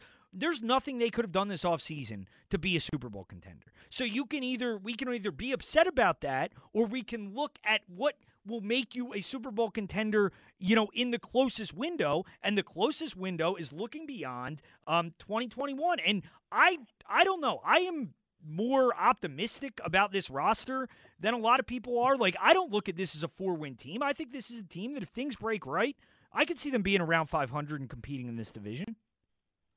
I, I don't know if that's true, but what, what, what you can say, I think, with, with real certainty, is that that you know 37th pick, yeah, there there are valuable defensive players that will be valuable to any Super Bowl team in the future that also could have helped this year. And, and and that's why I look at it that way. We don't know. Like to me, if if you're already a Super Bowl team, you can gamble on a second round pick that may never play, that has an injury history that is downright frightening. It's like something out of a Stephen King novel. This poor kid. I mean, any, anything that can break has broken. Anything that can go wrong injury wise has. And so we don't know if that means, hey, this kid's in the clear for the next five, six years because hey, there's nothing left that can go wrong, Right. or the track record that suggests this kid's never going to get through a season. He's going to be out of the NFL in four or five years, despite all of the talent. Because as we all know, age and injury, when they go together, the, the, the barometer goes up. It becomes Yeah. harder to recover. It becomes harder to come back, and it affects your play more and more each year. And so, to me, the Tampa Bay Buccaneers are coming off a Super Bowl are the kind of team that can gamble on a broken down guy that has all the talent in the world, but has never been able to prove he can stay on the field. And and so that's why I say, what is this guy doing? You could have taken a corner that could have played for this organization consistently for the next ten years, or at least you know you you can at least have a reasonable argument to say, I just drafted a starting corner that's going to be here for a decade. Yeah, no, I, I hear you, Paul. the dice on some uh, guy that maybe he'll be I, I, maybe he won't. I hear you, Paul, and I appreciate the call, and I, I get, but th- that's exactly the thing, though. Like this is falling into the exact trap. If the Eagles had done that, they would be falling into the same trap they fell into the past couple years.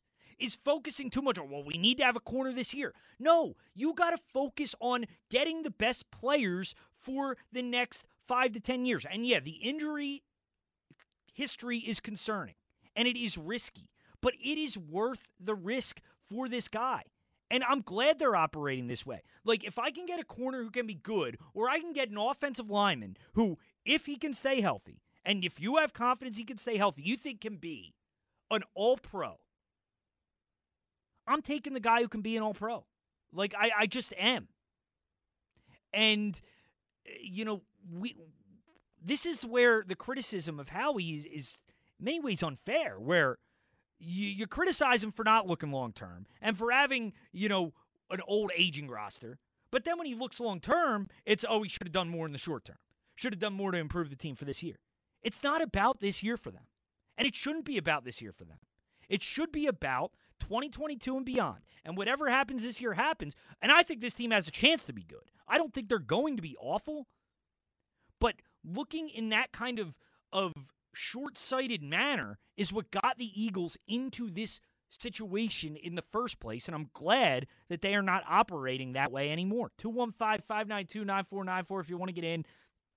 215 592 9494 if you want to join the show. Asking if you have more confidence in Howie Roseman, uh, who was very unpopular uh, this offseason, but uh, considering what he's done this offseason, considering what he's done in this draft, um, I don't know how, I couldn't, how you couldn't have more confidence in him moving forward. So asking that question tonight, uh, if you want to get in, 215 592 9494. I'm Tom Kelly, Sports Radio 94 WIP.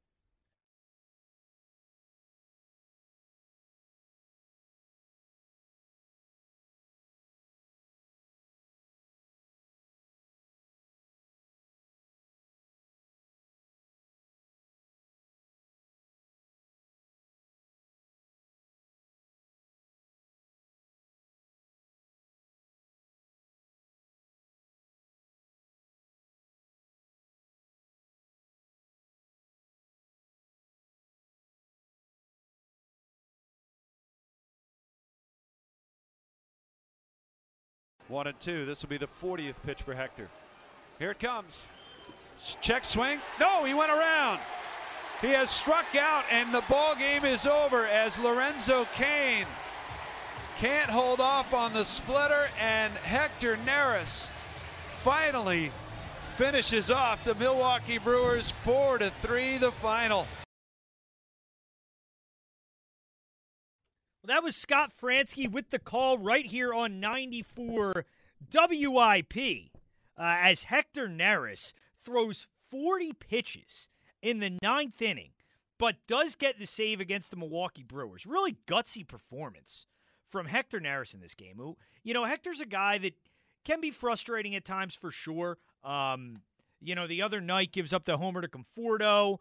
Um, it's a roller coaster typically with him in there.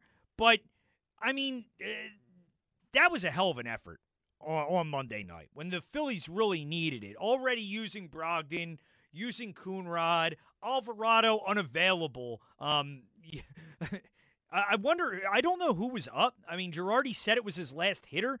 Um, there's no. I mean, he couldn't have gone to David Hale. David Hale would have been unavailable. And I mean, Hector now with with Girardi's bullpen, I'm sure Hector won't pitch probably till the weekend.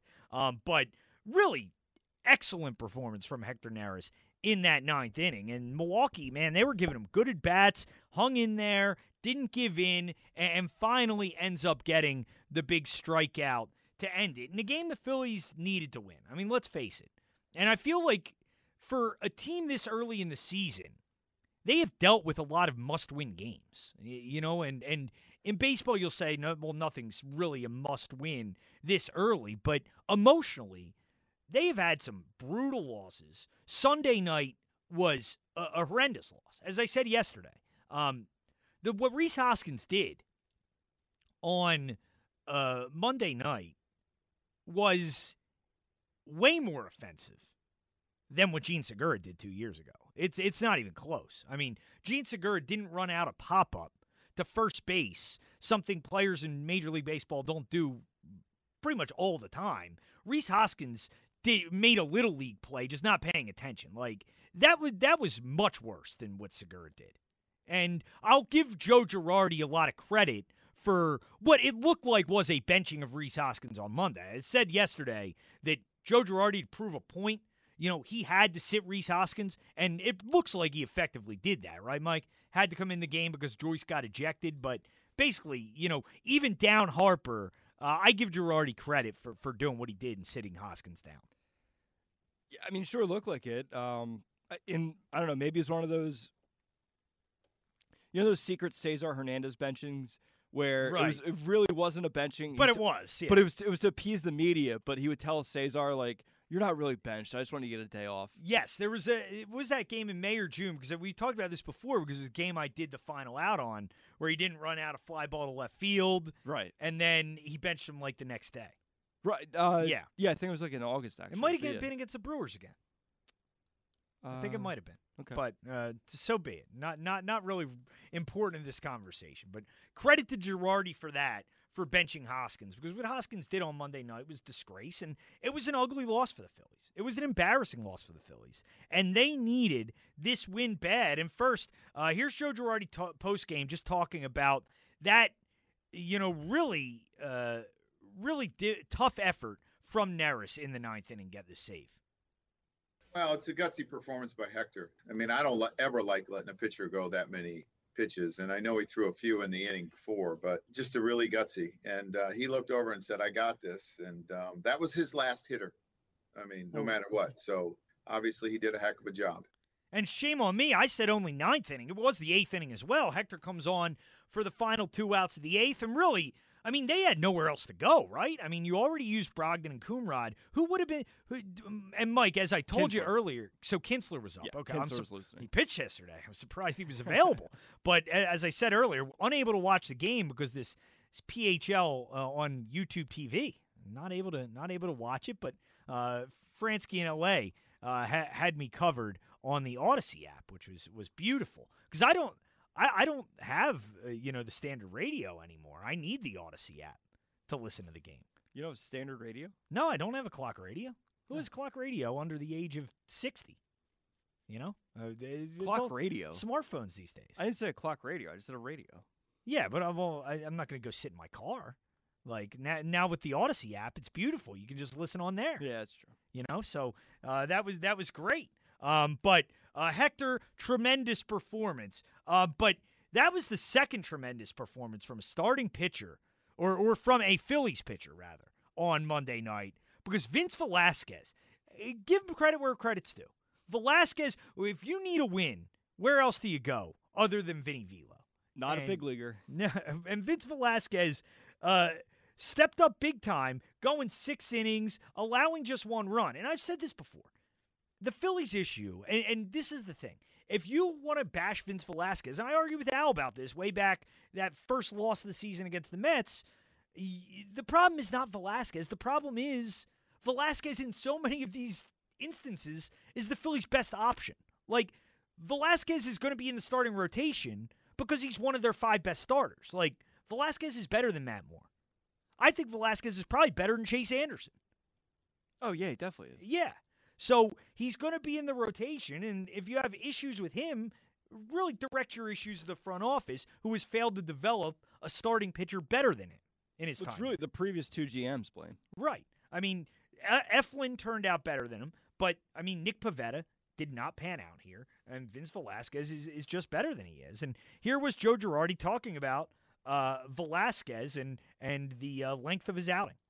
Now, Vinny actually threw his best two innings were his fifth and sixth inning. So maybe we need to tire him out a little bit. Well, there you go, Joe. And, uh, I don't know. Did I'm disappointed. I wish we got some fake laughter there. We got to let Dan know if he's cutting the sound that if there is any fake laughter that we would enjoy, because that that seems like the joke you get a, a chuckle from the reporter who would ask the question. Yeah, there's a, there's a few few suspects in my head. I'm picturing laughing. Yeah, yeah, there, yeah, there are a few that would laugh about that one. But um, Vince Velasquez talked about that after the game uh, as well. Here's Velasquez uh, talking about going deeper into games. You know, good good to go more than five innings, that's for sure. um, you know, that's one of the things where uh, you know I try to set a goal for myself, try to just go more than five, and try to go deep in the game. But you know, sometimes you know it just doesn't pan out that that way. And you know, I you know commend Joe for letting me go out there, and um, you know, it just seemed like I was kind of locked in after that first inning. Um, and then after that, retired ten in a row, and just seemed like everything was kind of working effectively. Yeah, no, I mean it was it was a good performance. Here's more from Velasquez. I'm just one of those guys where I'm going to kind of just keep going, and until my job is done, you know, that's when I start shaking hands. Um, but at that time, you know, Joe was like, "Hey, get ready for, you know, if you're if you're if you're up in the lineup, I mean, you're you're going to hit." So that probably that probably would have been my chance to extend the uh, the lead there, probably going yard, but that wasn't the case. But, but I mean, you know, I'll take my six innings and you know, uh, you know, the work done, and um, you know, build off of that. How about L.A. with a little uh, uh, a little the over laughter there? Okay, L.A. with a little the laughter of Velasquez joke about going yard. Another bad joke, but that's okay. Um, here's one more. Here's uh, another one from Velasquez talking about you know his approach, just letting the fielders play behind him in this one. You know, it's just one of those things where you kind of just tend to you know stay poised and you know still still uh, command your stuff because at the end of the day, you all you have to do is keep pitching. You know, make good pitches, and I wasn't trying to blow guys away, but when I had that opportunity, I'm going to try to go for Yeah. it. But you know, sometimes it, it's it's all right to not strike everybody out. So I mean, you make your right pitches, you you you know force some contact, and then you know let let the other guys play behind you. I mean, dangerous thing to do with this defense, but I'm glad Vince Velasquez is thinking that way and not trying to be too fine out there on the mound. But Velasquez obviously had good good stuff in this game, and the uh, pitching coach Caleb, how do you say his last name? Cotham or Cotham? Caleb Cotham. Caleb Cotham. Well, here here's Vince on on Caleb because uh, Vince had a little bit of trouble in the first inning, and you know, Right. Caleb came out and eased things for him. Right. And here's here's Vince on uh, Caleb telling him he thought he looked good early. Caleb was out there and he's like, "Man, your your looks nice," and I was like, "You know, what? it feels really nice."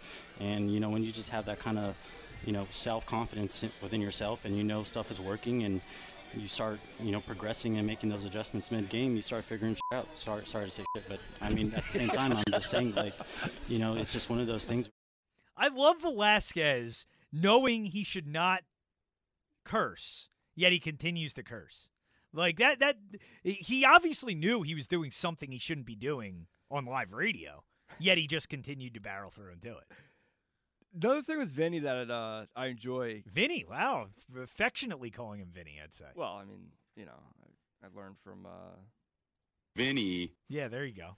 uh, every t- and you know, obviously this doesn't happen often, but every time Vinny has a good start and he's talking about his start, he just he always kind of always sounds like he just like pitched a gem to go up like three two in the NLCS. He does. He th- he Like, does. it's like- it off-putting. It a nice quality May start, Vinny. Yeah. Well, uh, yeah. I mean, he is frustrating. I, I, I get like he's frustrating, but my deeper problems are with the organization. Like, eh, you know, I would prefer not to see him every Right. fifth day as well, but it's not his fault that he's out there. Like, it's the organization's fault that he's out there.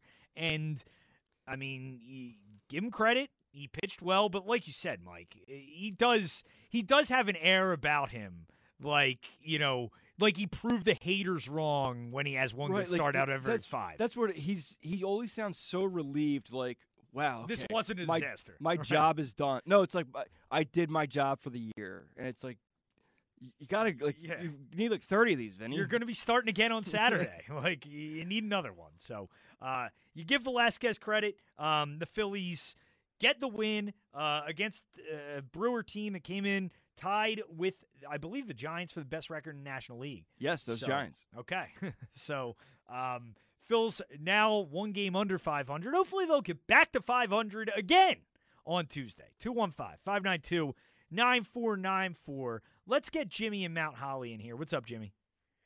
Yeah, I want to address a call that Mike from South Philly made last Okay. week uh, when he went on a classic rant about the softness of this fan base. Uh, this is going to flip rather quickly with three teams in the city. I don't count the Flyers because it's sort of a weird cult fan base that's impervious to being either soft or hard. Uh, Let's start with our favorite team, the football team. Howie Roseman has built a finesse team that's going to lose a lot of shootouts. Uh, the total opposite of the teams that I hate to say, but this Neanderthal fan base loves the Buddy Ryan, Smash Mouth type of teams.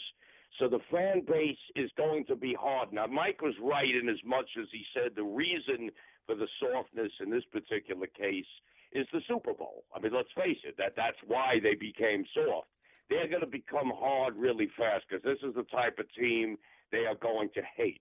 Like I said, they're going to win. They're going to lose most of these 34 to 27 shootouts. And I'll tell you what, you're going to get these calls like you wouldn't believe. I mean, the guy with the what I consider sociopathic hatred of Roseman that calls every show and the other station too with all of that is going to be in his glory. And you know what we could do, Tom? The last game of the season, we could have Landon Dickerson come out and take a symbolic snap just to put an accent on what I think is going to be a very frustrating season, but it's going to be exciting because the team will never be out of any games because they're going to be able to put points up. So that'll take care of the softness, quote unquote, with, with the with the Eagles. Well, we'll we'll see, Jimmy. I mean, I think it's way too early to predict, uh, you know, what this team's going to look like or, or how it's going to be. And I mean, you look at the defense, like yeah, and how he alluded to this in his post draft press conference, where yeah, right now, I mean, the defense has some holes, but there's a lot of time for them to address them. Um, I think they're going to pick up a corner or two. Like, I don't, I don't know. Why do you think the defense is going to be, you know, a- as atrocious as you do? All right, let's go to the sport of baseball. Okay. Well, well Jim, no, Jimmy. I, why, why, why do you think the defense is going to be so bad? Well, first of all, I, I think uh, I mentioned this to you uh, as uh, recent as last night. I mean, first of all, I, I totally disagree with this business about you can't fix things immediately and have a great future. If they would have done what I wanted them to do, I mean, what, think about this secondary.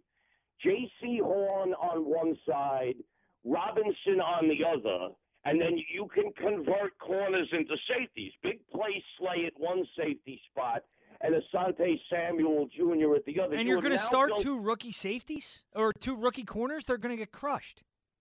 Well, why do you automatically assume that? I mean, I can cite. You're automatically assuming they're going to be terrible.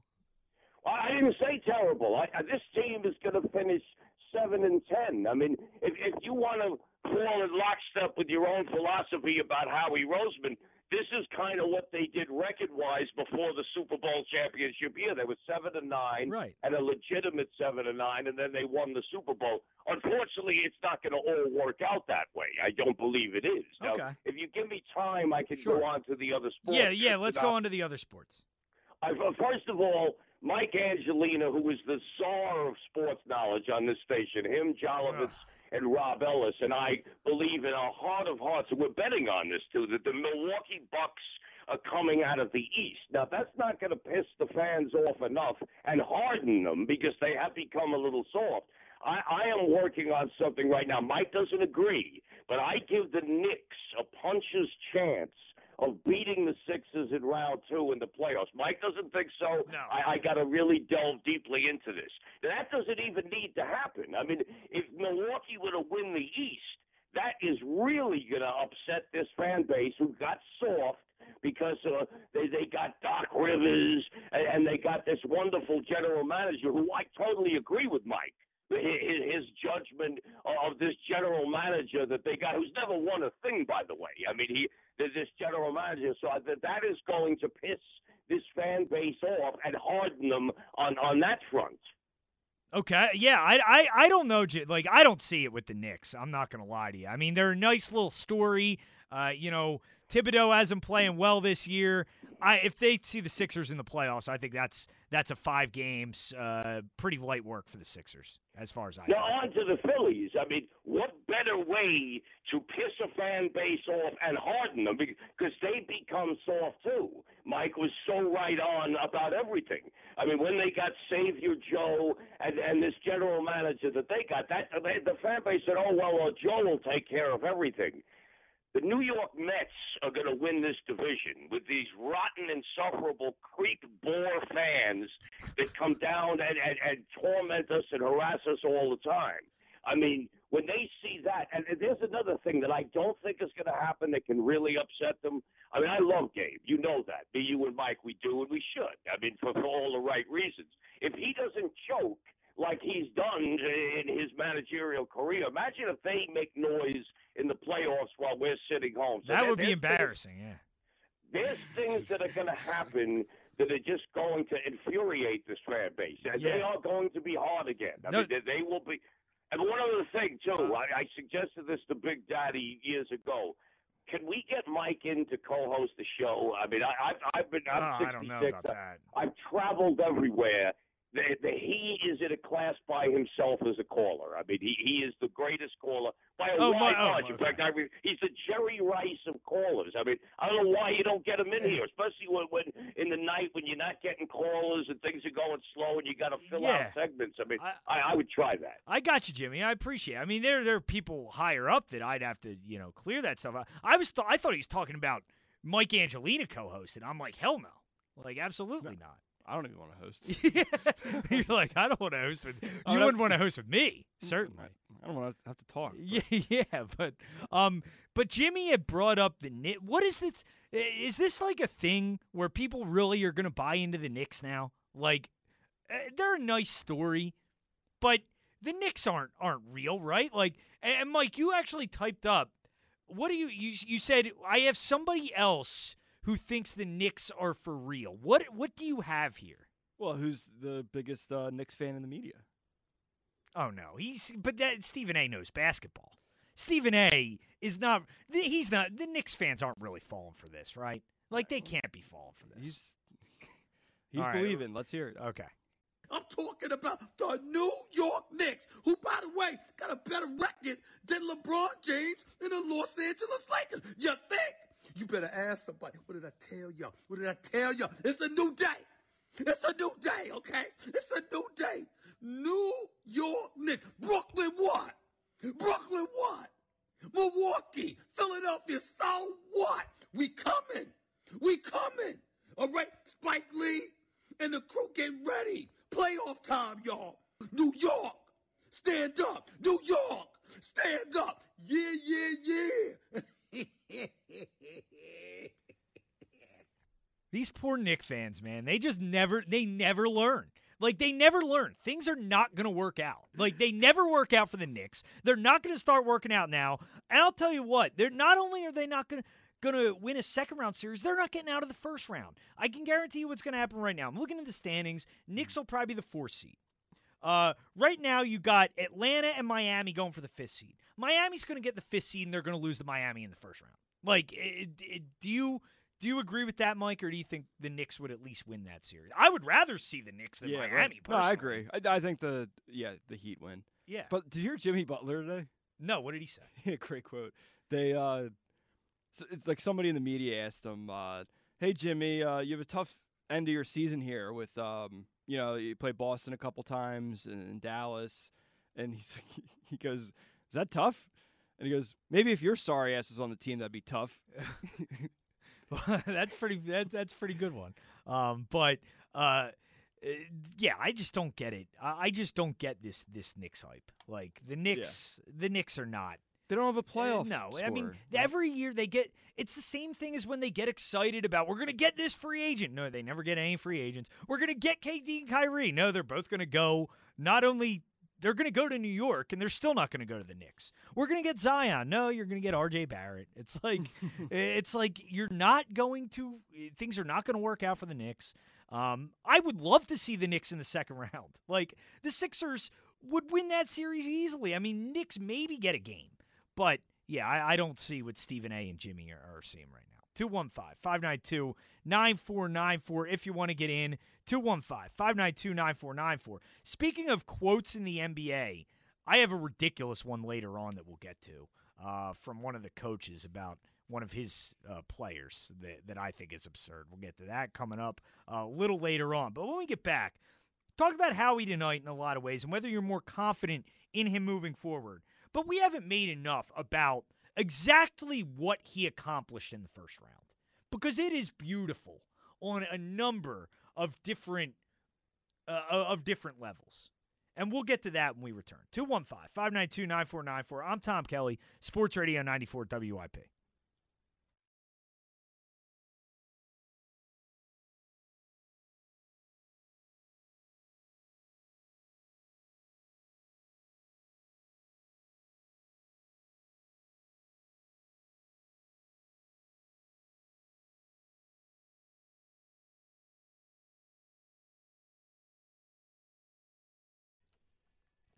Thank you, Paul. 215 592 9494. If you want to get in, I am Tom Kelly talking about uh, several different topics tonight. Uh, talking about the Sixers earlier on, if you want to get in on that. A, a win, but a frustrating one, as Sixers up 20 uh, at the end of the third. Uh, the bench just, I mean, it, it's it's ridiculous. They can't hold these leads. They have to bring the starters back in. Uh, they do get the win, but a night where Simmons and Bede Harris, they should have been able to rest in the fourth quarter. And rest is going to be important for this team down the stretch here. Instead, they have to come back in, get the win. Another big game tonight, um, where Sixers aren't playing, but a big game for us to watch here as the uh, Milwaukee Bucks host Brooklyn again. So we want the Bucks to win again. That would give the Sixers a little more breathing room. Uh, they're currently a game up on Brooklyn um, with the tiebreaker. So uh, Sixers, um, they get back on the floor Wednesday against Houston. Talk about that a little earlier on. Talking about the Phillies, their big win. Hector Neris, 40 pitches um, in the eighth and ninth inning combined, gets the job done. Phil's win at four to three, and a strong start from Vince Velasquez on a night when uh, Caleb Cotham told him his uh, his stuff looked great. Um, Vince thought it felt great, and uh, Vince goes six innings um, and gets the Sixers uh, a a or the Phillies rather a big victory on a night where they desperately needed it. Phil's once again a game under 500. Um, so talk about those things, and also the Eagles and Howie Roseman, and whether your confidence in Howie has been restored or whether it's increased after what the Eagles have done in the draft in this offseason. Because, I mean, the entire offseason, in my mind, has been exactly what the Eagles have needed. Where we're sitting here three, four months ago, we're looking at a team with very little in terms of assets, very little in terms of draft picks, very little in terms of cap space. And we sit here four months later, and they are in one of the best positions as any team in the league as far as long term their options, the amount of draft picks they have, the cap space they have following this season. And all that stuff is great. But what really, I mean, is Howie Roseman's greatest feat of this offseason is what he did in the first round this year. And we haven't talked on this show enough about it because it was really beautiful on so many levels. And it all started way back when the Eagles made the move from 6 to 12, a move that was criticized in a lot of ways. You know, um, some thought it was premature, could take the Eagles out of drafting a top notch player at number six. Some thought it was Howie's way of preserving himself down the road. I never understood that theory. I'm just going to be honest. I never understood this idea that Howie was preserving his job by trading down in the draft. I only I only thought it made it you know more pressure filled that he ends up getting a top notch player because at no point was were, were people in this town going to be okay with the Eagles not getting a difference maker in the first round. They need to get a difference maker, but part of that evaluation of moving from 6 to 12 came very early when I feel like the Eagles decided they weren't going to pursue a quarterback this year. And this should honestly give Jalen Hurts a lot of confidence moving forward because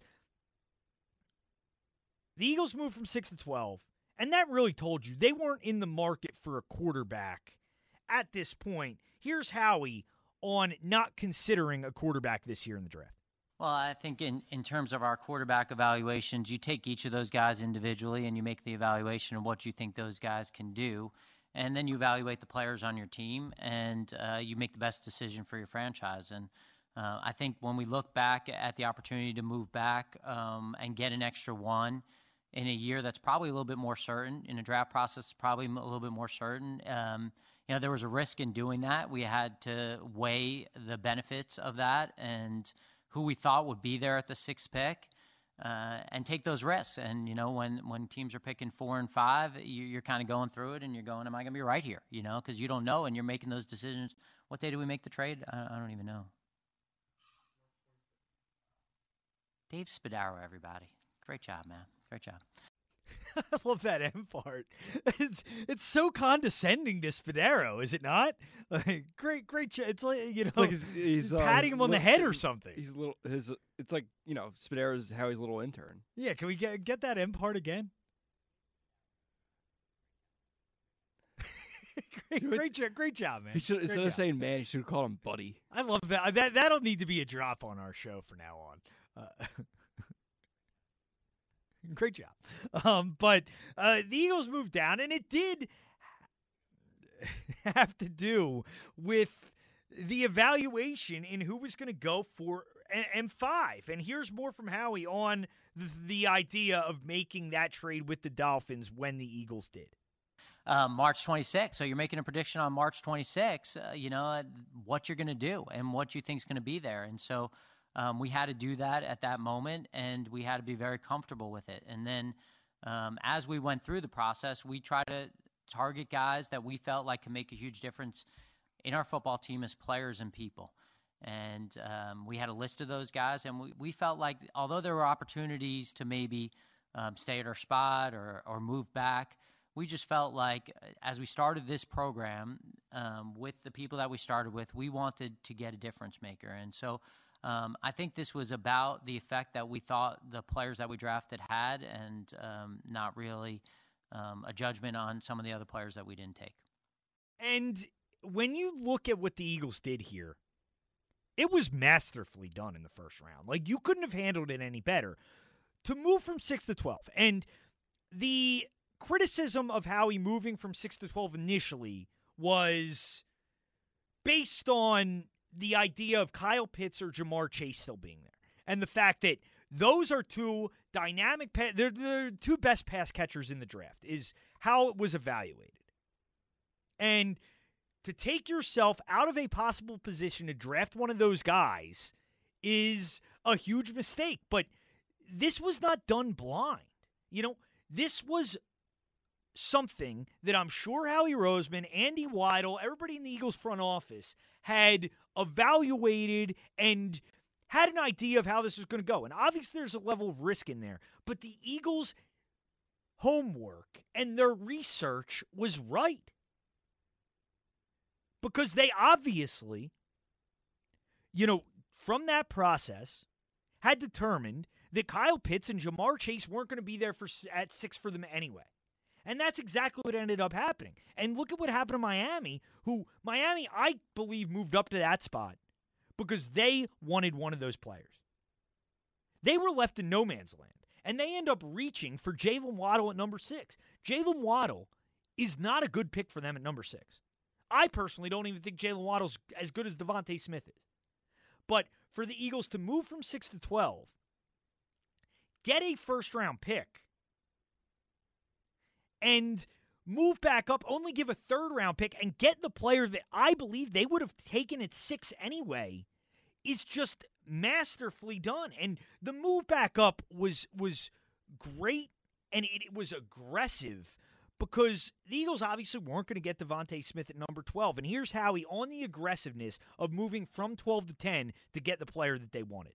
Uh, we want to get DeVonta Smith. We want to get him on this football team because of what kind of player he is, what kind of person he is, and we feel like when you're you have that kind of character, when you're that kind of person, you raise the level of play of everyone else, and that's what he's going to do to that receiver room and the players on offense. That's what Landon Dickerson's going to do, and when you get that, and everyone's rising to that level, and everyone's uh, maintaining their ability to play at the level that they have in their body, that's when you become a good football team. Now, I think, eh, what do you think, Mike? I think Sirianni is rubbing off on Howie a little bit. That was that was like the most in, enthused I've ever heard Howie. I even heard a little clap at the end there. I think I think Sirianni's enthusiasm Oh, yeah. is rubbing off on Howie. Just Well- a couple guys sitting around watching Talking watching ball. ball, loving ball, talking ball. But there's the one um I, I told you about uh, during the break. You know, we're gonna play tomorrow, I guess. But uh, that you know, Howie's. I have a little preview of it. Whoa, whoa, whoa, whoa. well, uh, stay tuned then, because the, it, I can't wait to hear the rest. But um, getting up and getting the player that you wanted, and I think DeVonta Smith is going to be a stud. I've been saying for weeks that's the guy I wanted the Eagles to get, and to get from twelve to ten to be aggressive to get him was so great. And the subplot to all this is even more beautiful because the Eagles traded with the Dallas Cowboys to get ahead of the New York Giants. And first, um, here's Howie on doing business with uh with the Dallas Cowboys. Well, I, I knew I knew I knew we weren't going to get um, a favorable deal on the on the point chart. You know, I knew they weren't they weren't going to like take a low ball offer to do it. I knew we had to come strong, and and we did. You know, we we came with a third round pick, and um, obviously where we are, we want those picks, and we don't want to trade picks, but we felt it was that important to get this player and this person. And you know, I, I you never I guess wanted, even though I don't care about doing deal with the Cowboys, whatever you do, the, the, the best deal for your team. But um, to move ahead of the Giants was just so beautiful. And here, here's Stephen Jones uh, talking about making that trade from the Cowboys' perspective. No, I think we were sitting there at 10, and obviously we didn't want to go too far back because uh, we did uh, really like Micah, and we didn't want to get in a position where uh, we didn't think we could get him. So Philly had called, and we knew what they were trying to do. It was obvious they were trying to get in front of the Giants and uh, and get the player they were after, and really felt like that. Uh, you know, we knew what they were going to take. They'd told us what side of the ball, and then felt like we'd get through the Giants and still get our player and pick up a third round pick. And the great part about this is normally I don't think the Cowboys would be so you know, would be so, you know, inclined to make this move.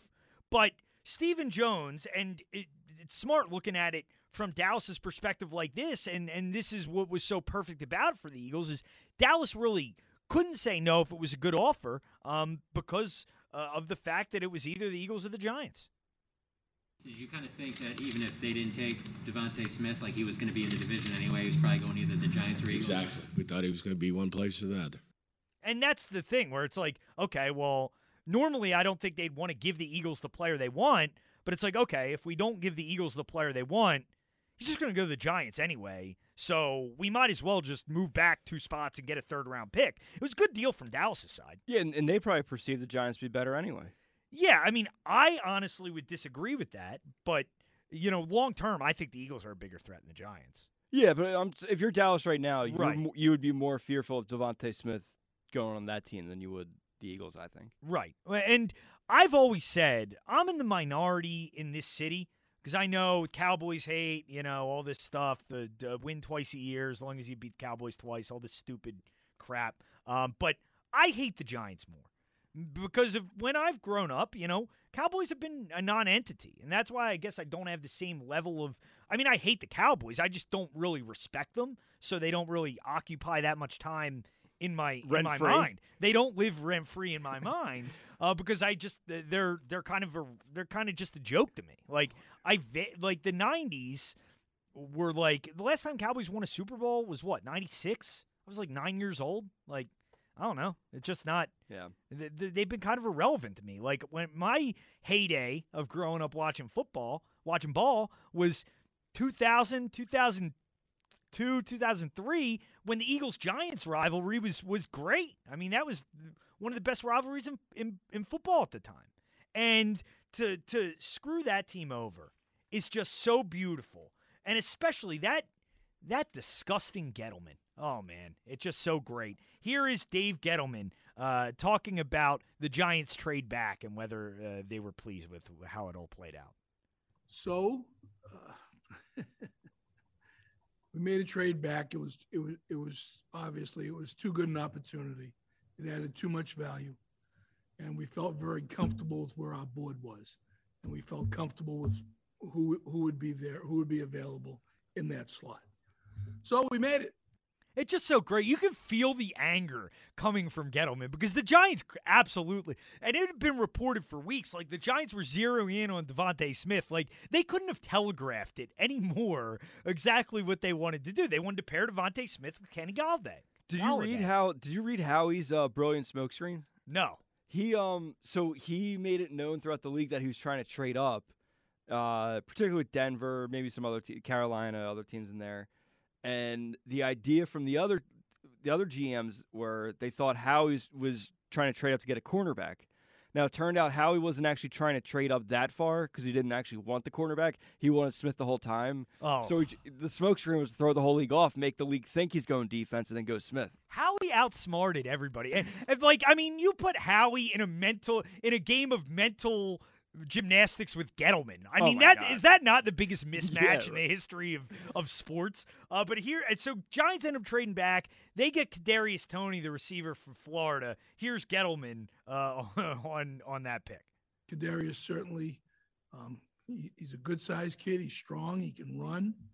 He catches the ball well, and he's a, he's a very tough kid, and he's got return skills. So um, we were thrilled to, that he was there for us at, at that spot. So that's where we're at. yeah, you sound really thrilled there, Dave. Um, here's one more from Gettleman talking about uh, Ho- Howie trading up with the Cowboys. Howie's not afraid to trade with people with pe- people in the division. Howie called me and I told him. I said, "Yeah, I got no problem trading with you. You know, it's it's it, it, it's a business deal.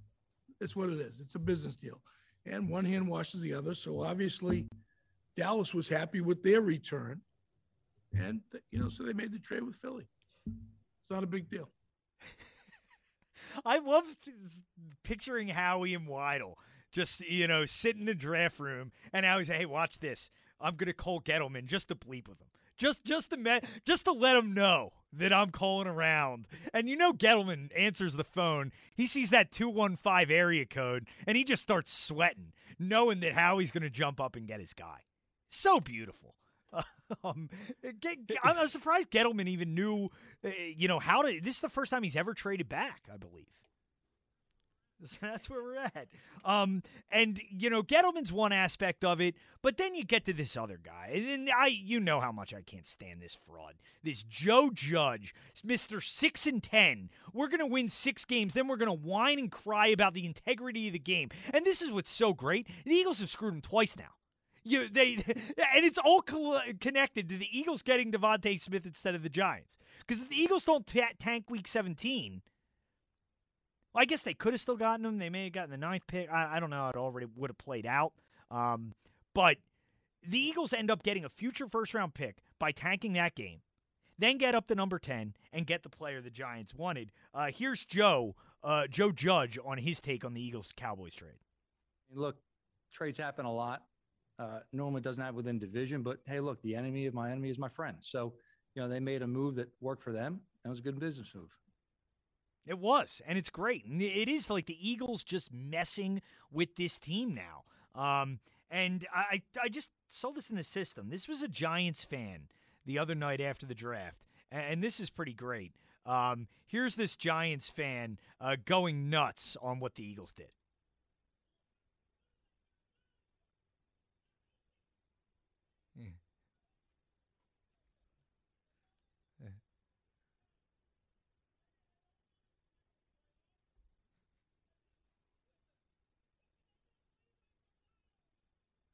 It's so great. The Giants uh, don't get DeVonta Smith. The Eagles do. Uh, the Cowboys are in the middle of it, and it's it's a beautiful thing. As somebody that hates the New York Giants, I love. I really do love listening to Gettleman, and the funny part about it is the Giants actually like lucked into a decent trade. Like they actually like Gettleman just sitting there, and he's like, "Well, oh, now I don't don't have my play anymore. What do I do?" You know, uh, and he decides, I guess I'll just move back with this team who wants to offer a trade. Um, we will never do that as long as I'm the head coach of the New York oh, Giants. this fraud. I mean, shut up. Uh, it's just These guys are great. they are they are they are awful. Like they really are. Like that organization has no chance to be successful long term. None. With Gettleman, Joe Judge, and Dan, who would you rather have? Mike? Defense is good. Gettleman, Joe Judge, and Danny Dimes, or Howie, Sirianni, and Hurts. I'll take I'll take Howie, Sirianni, and Hurts every time. You're just taking it because of Howie, though. I am. Yeah, I don't like the other two. I mean, uh, D- Danny Dimes, get out of here. And they're they're making the mistake of doubling down on Actually, him. I like I like two of the three on the Giants. I only like one of the three on the Eagles. But that one is so much better than Yeah. Gettle. Gettle. Gettleman is such a such a clown. Two He's a one- good GM. You know he's not. He's terrible. 215 592 9494 if you want to get in. 215 592 9494. Got some other stuff to get to as well. We we got to get to this sound from uh Washington Wizards head coach Scotty Brooks, who made one of the most absurd statements I've ever heard. Uh, we'll get to that uh, when we get back here. And if you want to get in, uh, we'll get you in the next segment as well. 215 592 9494. I'm Tom Kelly, Sports Radio 94 WIP.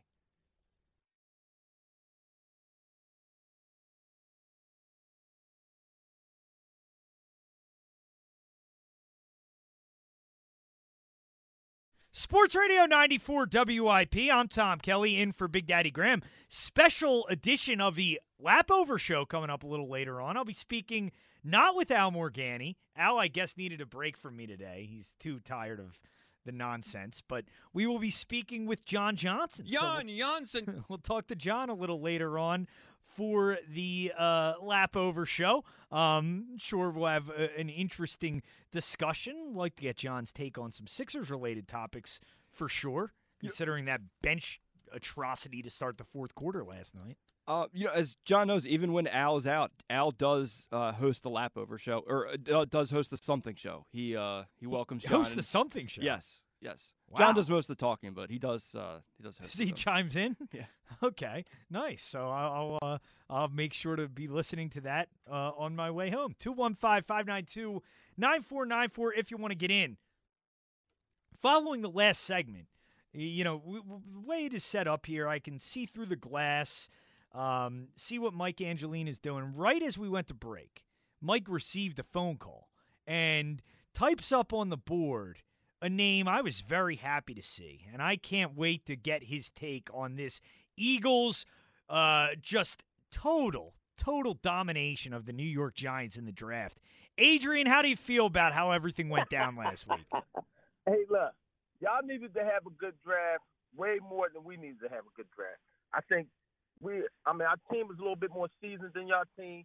We beat everybody in the division last year. The team that won the division, we actually swept them. Uh, I think our best player didn't even play half of the year. So when you got Saquon coming back, you got Daniel Jones another year under his belt as, as man our quarterback.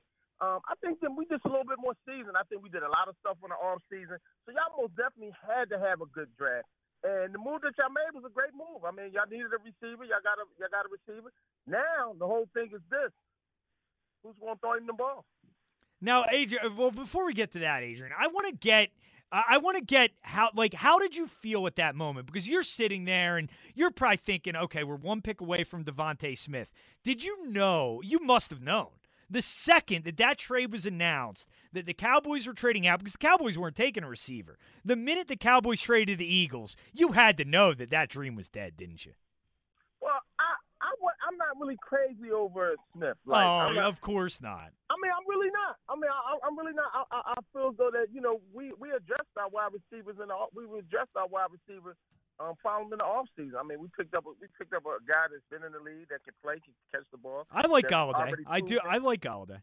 Yeah, that's already proven. I mean, I mean, this guy. I mean, he was great in college. Um, but hey, look. I mean, you got a lot of guys. I'm, when the last time a Heisman Trophy winner actually been good in the pros? So I mean, I mean, I mean, it, it's, it's really a hit or miss. So I mean, it, it was good for y'all because that's what y'all needed. I mean, we really didn't need him. Like that didn't really break us because I don't know. You sound you sound you had a defeated to me. Adrian. Huh? You sound defeated to me. You you don't have your same No, you don't have your same level of enthusiasm. I, mean, I, I mean, I'm good. I'm good with what everything that went down. I mean, I, I'm pretty much good with it. I, I think we're gonna win the division this year. I think we actually gonna make a run uh, in the playoffs this year. So I, I'm, I'm pretty good with my football team. Football wise, we're in a way better shape than y'all are. Are you still you still feel good about you still feel good about Danny Dimes? Most definitely. How can you not? I mean, How can you not? He might. He might be the best quarterback in the division. Jalen Hurts might be the ne- best. Well, then no, Dak Prescott's the best oh, quarterback in the oh. division. I mean, on. didn't even announce him as y'all quarterback yet. It might not even be him. Joe And Flacco's then you not got Mike calling. He want he want Watson so bad, and he want Wilson. Like I mean, y'all guys, come on, man. Y'all, y'all got a quarter. Y'all still got a question mark at quarterback. All right, Adrian. So, well, I mean, and then let's me talk some Sixers. though. I ain't yeah, yeah, yeah. No, no. Give me your thoughts on the Sixers. So, I mean, if we'd have picked Harden, right? We'd have probably had to give up Thibault. Probably had to give him up. Probably had to give up Maxey. um, and Ben Simmons, Mhm. and I don't know what else they probably wanted, but whatever they wanted, we'd have had to give up a lot. As far as Now- players, that's probably they're probably the players you would have to give up. Yeah. Now, now, now you look at it, we'd have had to give up them players. Now we don't have them players, and we don't have Harden because Harden is going now with a hamstring problem. So, and we still we've been in first place. If we'd have picked Harden, we'd probably be in the same situation in first place ninety percent of the season. So, and we still there, and we still got them players, and we still got our young players. So, I, I think not trading Harden was, you know, I mean, you know, I never was really crazy about the Harden thing anyway. So, uh, I just think that the six we have to get the we have to stay in first place, so we put ourselves in a pretty good um, position to have home foot, home court advantage throughout the playoffs. And if we have home court advantage throughout the playoffs, man, I'm telling you, we we coming out of the East. Yeah, we no, coming out of the East. no, Adrian, I feel the same way. Like if if they get the one seed, I would probably pick the the Sixers to go to the finals. Like i whoever gets the one seed has such an easier road than everybody else, and yeah, it's it's really important they get it. And uh, were you as frustrated as me that the bench couldn't hold that lead and the starters had come back in? I mean, that was ridiculous. You know, you know, I wasn't frustrated because I done seen this. I, I done seen this happen. It happened. It happened like last week sometime. It, it's been happening. I'm not crazy about what Shake has been has brought to the table since the All Star break. Um, I, I just think that this team is built from five to seven. And then after that, we really don't have nothing. Like we really don't have anything. So I think we need all our players healthy. I don't worry. I'm not worried about it because some guys ain't gonna really play in the playoffs. I mean, you ain't gonna see no Mike Scott. You ain't got to worry about no Mike Scott. Uh, I, I would like to give give our starters some some rest, but I mean, it is what it is. I mean, we got now. I mean, our starters been getting rest through the whole season. All our starters has been out, so now they got to play. They got to play. Yeah, no, I get you, Adrian, and I appreciate the call, man. Thanks. I mean, the Sixers starters, I'd actually say, have played more than most teams, honestly. And um, and I know, uh, you know, Mike Mike types up that it happens to every NBA team, and it does. But Mike, I mean, they had a twenty point lead that in five minutes went to one. Like, I and, and uh, let's face it, you're not playing against. You're playing against a team, a Bulls team without Zach LaVine, without Vucevic. Their best player is Coby White. Like, mm-hmm. I, I don't. The bench should be able to hold that lead better than they did. I agree. Yeah. So. Yeah. Thanks for All bringing right. me on. Well, I was uh, expe- expected a little more of a more of a take there. Uh, But- it's good to hold leads. Yeah, no, it, it is good to hold leads. So that that's the uh, you know the the end determination. That's the official official stance of the overnight show. Let's go to Mike in Norristown. What's up, Mike? Hey, how's it going, guys? Not Good bad. morning. What's going on?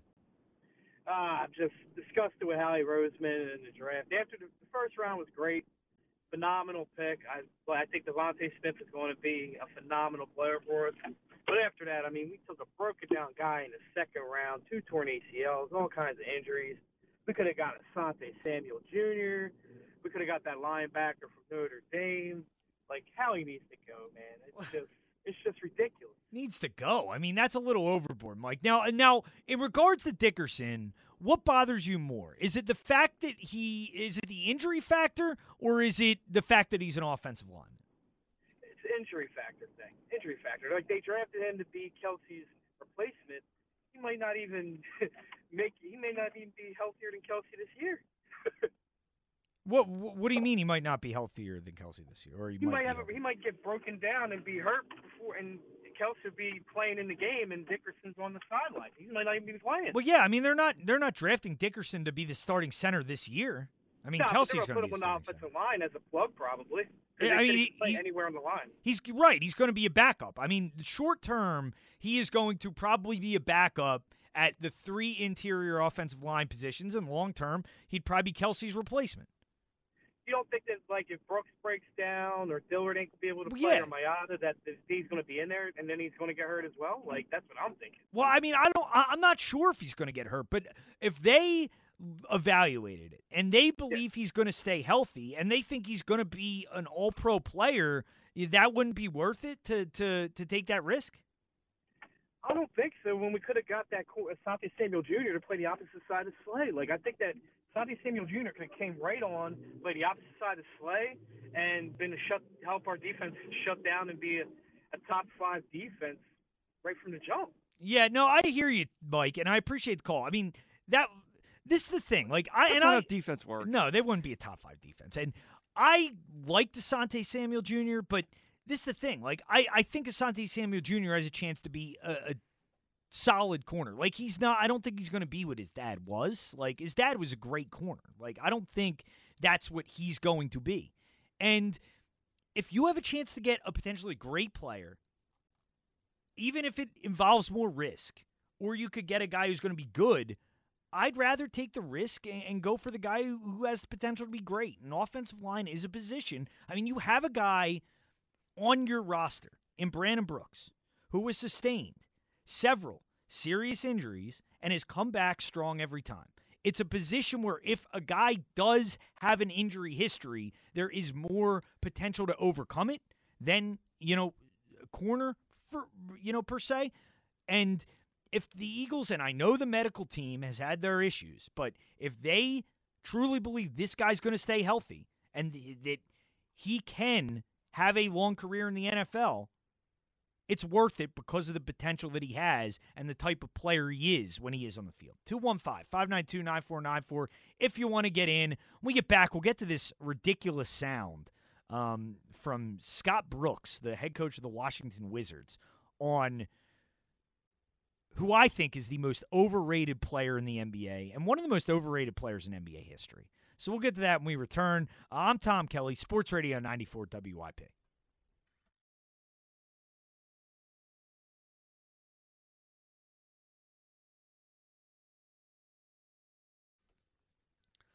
Sports Radio 94 WIP. I'm Tom Kelly in for Big Daddy Graham for another segment here before we uh, do the lap over show. Talk to John Johnson this morning, filling in for Al Morganti. Time to squeeze in a few more calls. If you want to get in, 215 592 9494 is how you join the show. Um, one thing we forgot to do, Mike, we still got to do tomorrow. We got to grade my mock versus Mel's mock. I don't know if you eh, did you find Mel's last mock? I see. I don't. I don't have to pay to get Mel's mock, so I'm trying to find it. Oh, uh, I have I have a uh, I have an in for ESPN Plus. okay. So if you just want to print it out tomorrow, I'll, Yeah, I'll so- gladly uh, review it. Okay, sounds good. So I'll pull that up because I did make the declaration before the draft, the first round, that I I would get more perfect picks than Mel. So that includes team and player. Now, I I already know I have a scenario where I have the right team and the right player, but the wrong slot. Does that that still counts, right? Yeah, I would say so. Well, Okay. I don't know. Maybe we do a thing like you get a point for the player, you get a point for the slot, and you get a point for the team. You know, I thought let's just do let's just do player and team. Like uh, you know, you get the right player chosen by the right team. How about we do that? Okay. That Sounds like it helps enough? you, so, well, I think it would help me. I mean, I'll yeah, you- you reevaluate. should get a I'll- handicap. He's an expert. so, yeah, yeah. But I, I will print Mel's mock out, but I won't examine it because I don't want to know. It's already want- over. So okay. No, but I don't want to know if I beat him or not. I would like you to uh, y- you to have that information on the air, and we'll we'll figure it out tomorrow. Okay. How about you just print it at 1.30 tomorrow? Sounds good. I'll do that. I'll do that, and we'll uh, we'll go from there. But speaking of Mel, did you notice? Like, I think him and McShay really don't like each other. By the way, I think they really uh, get bothered by each other. Like by round three of the draft, they were like an old married couple. It looked like they were about to throw down on set. Uh, I guess. yeah, I I, I, I just, I just don't think they really like each other that much. I, I'm not. You, you know, I'm not a Mel Kiper guy. I think he's kind of a fraud.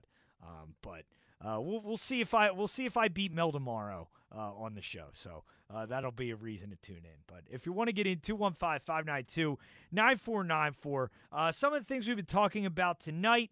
Um, been talking about the Eagles and whether you have more confidence in Howie Roseman now. Following this draft, following this offseason, in which the Eagles came into it in a very difficult situation, and Howie isn't absolved of blame from that. I also think it's pretty clear that he was not the only reason for that, and in many ways wasn't even the primary reason for that. I mean, there are a lot of issues that contributed to the Eagles being as bad as they were last year. The quarterback, I think, was number one. When you have a guy who doesn't really want to be here, isn't invested, um, you know, isn't playing well and allows that to affect him mentally, that's going to infect the inf- infect and affect the entire team. Um, Doug Pederson, I like Doug Pederson a lot. I don't think he did a great job last year.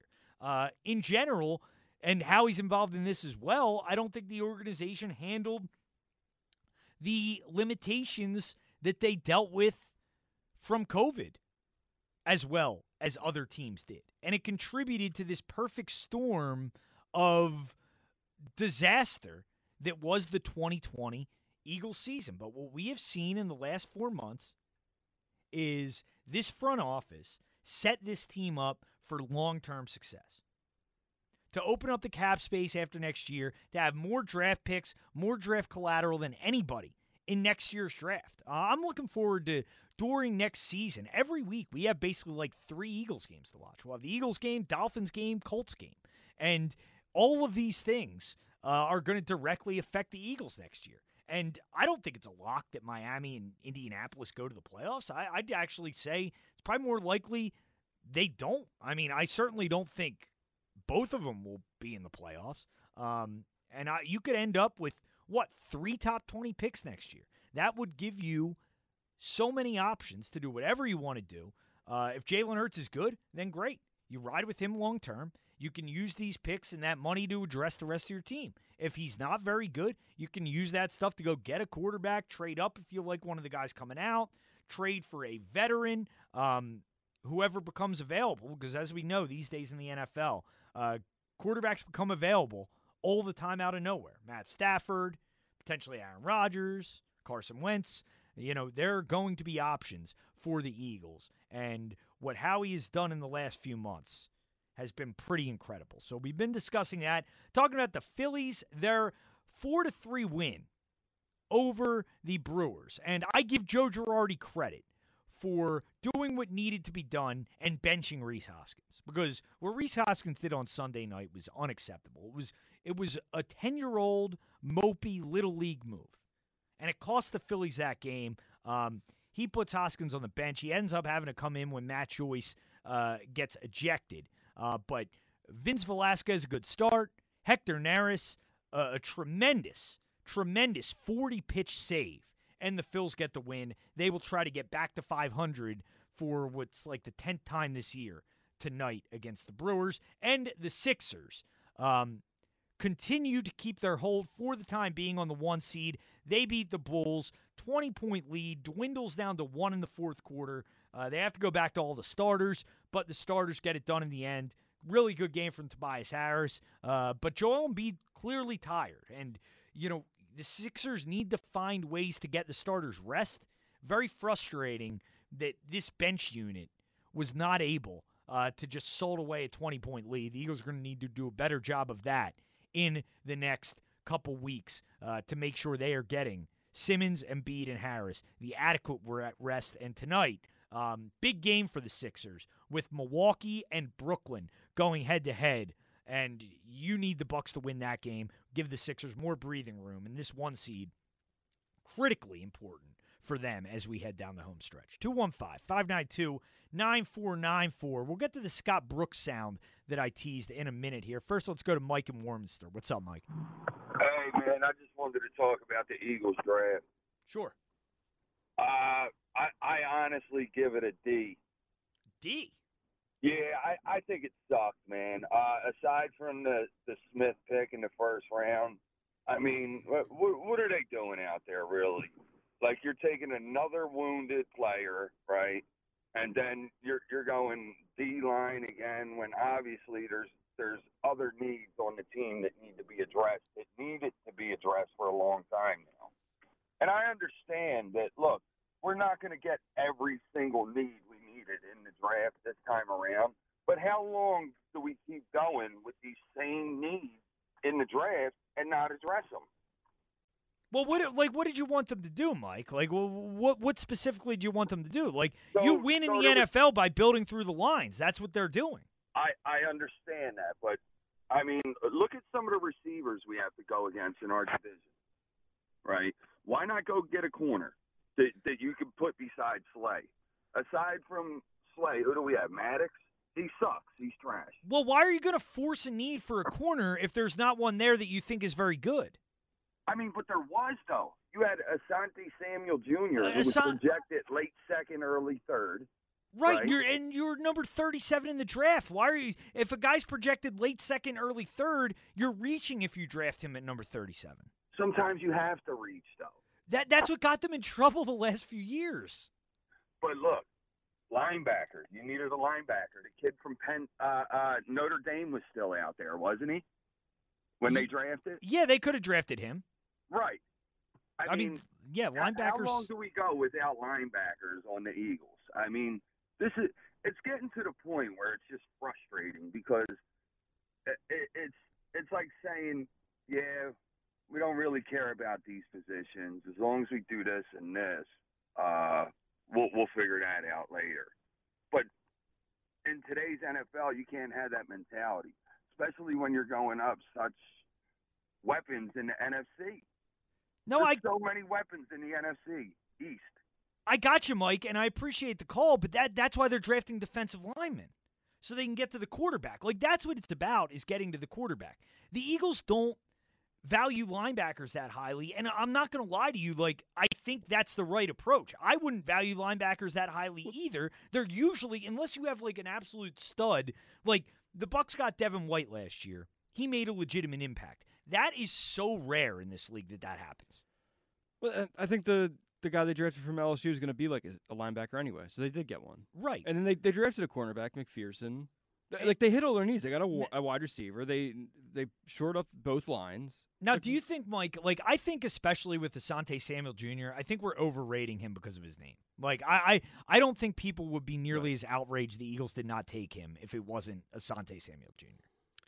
I, I wasn't that impressed by him. He, he looked a little too tiny. He got beat all the time. Right. Like, I, I mean, I thought, I think he's going to be a good player, but like Landon Dickerson, and yeah, there are injury risks, but if the guy's healthy, Uh, the the name you're hearing him compared to the most is Quenton Nelson. Quenton Nelson's the best guard in football. Like, mm. if you can get a guy like that, that that's that's huge. And y- you look back at the 2017 Eagles, it is clear now when you look back at that team.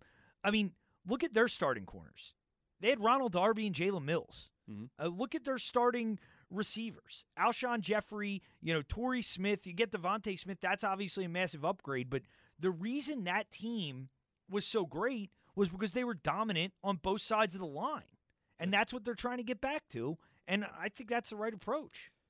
T- We have all this evidence that like football is won by protecting the quarterback or getting to the other team's quarterback, and like I don't know, like sometimes I think uh it gets Yeah, try and f- make it too fancy and try and muddy it with like other positions. Like that's like that's how you sh- should try and build the team. Yeah, like and you know, if you're looking, if you're drafting on your needs for the upcoming season, that's a bad way to go about it. Like you draft for the positions long term, the best players at positions of importance long term, and, and that's what they did. But like other than like maybe a backup quarterback, like what need did they not address? Like sh- show me where the needs are that they didn't address. Yeah, I mean, uh, like I think people wanted them to come out with like a starting corner from the draft, and the odds are that's just not going to happen. maybe they like, did. Maybe McPhearson's good enough to be one. Right, and like the idea that well, if they drafted this Aaron Robinson guy, he'd be a starting corner. We No don't know. who we, he we, was, we don't know that. I mean, you know, th- there's there's no certainty with this kind of stuff, and I'll take the guy with upside every time.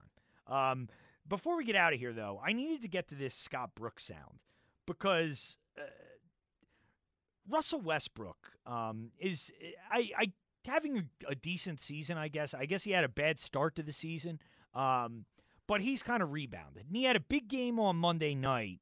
Uh, I think he had what twenty four rebounds, twenty one assists, something like that. Um, and a good game. And Russell Westbrook is a player that will do that. Incredible game. Will yeah, incredible game. True, incredible game. I'm Good selling. game. I'm selling him. shit. Yeah, that was that was a little uh, a little dismissive. But Russell Westbrook is one of these guys that'll fill up the stat sheet, and uh, he, d- he's a good player. He's a good player. I'll say that. Um, It's a but, Hall of Fame player. Okay.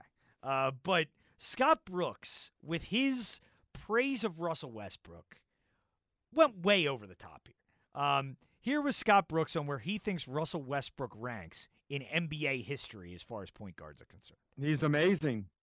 I mean, there's not enough I mean, everybody's described him in so many different ways. I've been fortunate to see him for eight years do a lot of things that are pretty much superhuman at times. Point guards don't do what he does. He's no, they're not built that way. There, there might be some that can probably shoot better. There might be some that probably can do certain things better, but there's nobody in the history of the game that can do what he does throughout the stat sheet. I used to always say he's going to probably go down as the third best point guard ever, but I think he's past one and he's going to go down as probably the second best. And one is obviously Magic. He's going to what he does. There's no point guard has ever done it. Nobody. Nobody. Nobody. The second best point guard of all time. Uh, Mike, what's your reaction to that? I mean, that's that's ridiculous. Russell Westbrook as the second best point guard of all time. He's never even been the best player on his own team. Well, except for that one year he was. He was the league MVP. Yeah, well, th- that was a year. But that was a year when Oklahoma City was just focused on getting him the MVP. So he took every shot, and and you know, uh, it's all he did. He took like forty shots a game that year. So what are you saying? If he didn't take all the shots, then Steven Adams would have been the best. Like he was the best player anyway. Yeah, he was the best player on a terrible team. They, they went to the playoffs. What were they? The eighth seed that year? No, they were like they were at the at least six. I mean, second best point guard of all time. It's obviously wrong. Like It is wrong. Yeah. It is wrong. Thank you. Uh, here's more from Scott Brooks on Russell Westbrook. for him to average four triple doubles in five years. What Oscar said about him was to me, that was real. He's doing MVP type things every game. And he's an MVP winner every night on on the floor and off the floor. But if he was selfish, he would have had a, a 20 20 20 game. But he was very comfortable only shooting three shots at halftime. Not a lot of not a lot of star players in this league are comfortable only taking three shots at halftime. But you know, I you guys know how I feel about him, and and it's not because I think he's a cool dude and a and a great family. That's a big part of it, but I see what he does every day. I see what he does every day to our to our group, to our locker room, to all of our young guys. It's not easy coaching young guys, and that's what he does we're lucky we got two really high level leaders in Brad and Russell to help those young guys develop and still want to you know win games along the way and we don't believe in rebuild we fought through a lot and but the guys uh the guy's going to go down as you know one of the biggest winners in the game and that position what he's done is you can critique him all you want but you, you the guys that guys that matter to me I mean, that guy's he's as high high as the level as a player in this league has ever seen. One of the greatest winners in the history of bad. Like the guy's a loser. He is a losing player. R- Russell Westbrook makes teams that he is on worse. Stop. He does. I mean, w- w- how did how did Houston do it if they traded Chris Paul for him? How'd that go for them? Was He that a good hurt. trade? It was uh, it- probably not, but you know, How's Washington? Uh, They're, they're, they improved. They're really fighting for that 10 seed in the Eastern Conference. God, they were year. terrible last year. they- They were awful. Yeah, they were also without John Wall. Like you add Russell John Westbrook, Wall, great. stop. And he takes the one. Look game- at John. How's John Wall doing I this didn't. I never knew you were such a Westbrook stan. No, it's I'm just This guy's stan. Look- Russell Westbrook's so overrated. Brooks obviously exaggerated both those comments. It's I don't know. I just I don't know. Like you don't have to exaggerate it the other way now. Like oh, okay. All right. Well, I just, I, I mean, I think he is a very over. I think he's an extremely overrated player. I think he's one of the most overrated players in, uh, you know, the league in the last twenty years. what makes him doubt. overrated? Like I think everyone generally agrees he's not a top ten player. He's the reason Kevin Durant left Oklahoma Nah, City. He's among them. He's on. He's not. He good. is the Nah, he's reason. among it. I mean, he wouldn't. If the reason he left was the existence of the Golden State Warriors. Scotty Let's Brooks be clear says he's so unselfish. If he was unselfish, he would have won a championship with Kevin Durant. Based on what? The reason they lost is because he had to take every shot. He had to be the star. No, they lost because they went up against LeBron James, Oh, Dwyane Wade, and. Chris Bosh. No, they didn't. No, I'm talking about later when they were had the three-one lead against Golden State Okay, they lost to an even better team, a team that won 73 games. because Russell Westbrook had to be selfish. He That's- I- be a that's not what player. happened in that it, is what, it is what happened. That is That's how I saw it. You saw it wrong. Well, we can we we- we'll talk, we'll discuss it more tomorrow. But I think he is incredibly overrated. And Scott By who? Alex, and by the way, Scott Brooks, eh, drink a cup of coffee or something, man. He's the, the low energy, low energy. I just I would Scott love to know who's over other than Brooks. Who's overrating Westbrook? I mean, nobody because everybody Right, else exactly. knows So he's he's- not so he's not good. overrated. Well, Scott, that's the that was why I played the Scott Brooks sound because Scott Brooks is overrating him. but everybody else rates him properly except you. You and Scott Brooks overrate him. He's probably like the 18th best player in the league. Is No, that fair? No, no, no, no. He's not 17th, not top 25. You're wrong. Not at this point. You're just wrong. All right, well, we'll we'll talk about it tomorrow. I'll I'll come up with 25 better players than Russell Westbrook tomorrow. I look and forward we'll to that. see if you can uh, dispel my list. Uh, so that'll do it for this show tonight. Next up, we'll uh, talk to John Johnson for the Lap Over Show.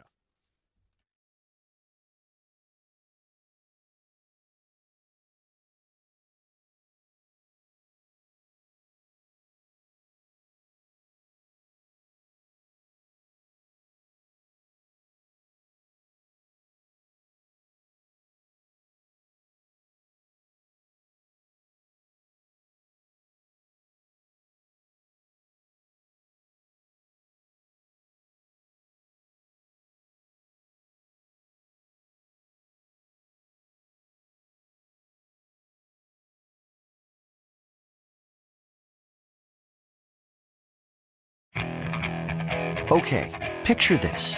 It's Friday afternoon when a thought hits you. I can waste another weekend doing the same old whatever, or I can conquer it. I can hop into my all new Hyundai Santa Fe and hit the road. Any road. The steeper, the better. Because my all new Santa Fe is available with HTRAC, all wheel drive, so I can hit the trail without a worry in the world. Heck, with three rows and best in class rear cargo space, I can pack the whole family in with all our gear. We've got available dual wireless charging for our phones, so we'll never lose touch with civilization, and we won't lose touch with the primordial power of Mother Earth. So, which is it? Waste the weekend or do something a little more epic? And conquer it in the all new Hyundai Santa Fe. Visit HyundaiUSA.com or call 562-314-4603 for more details. Hyundai, there's joy in every journey.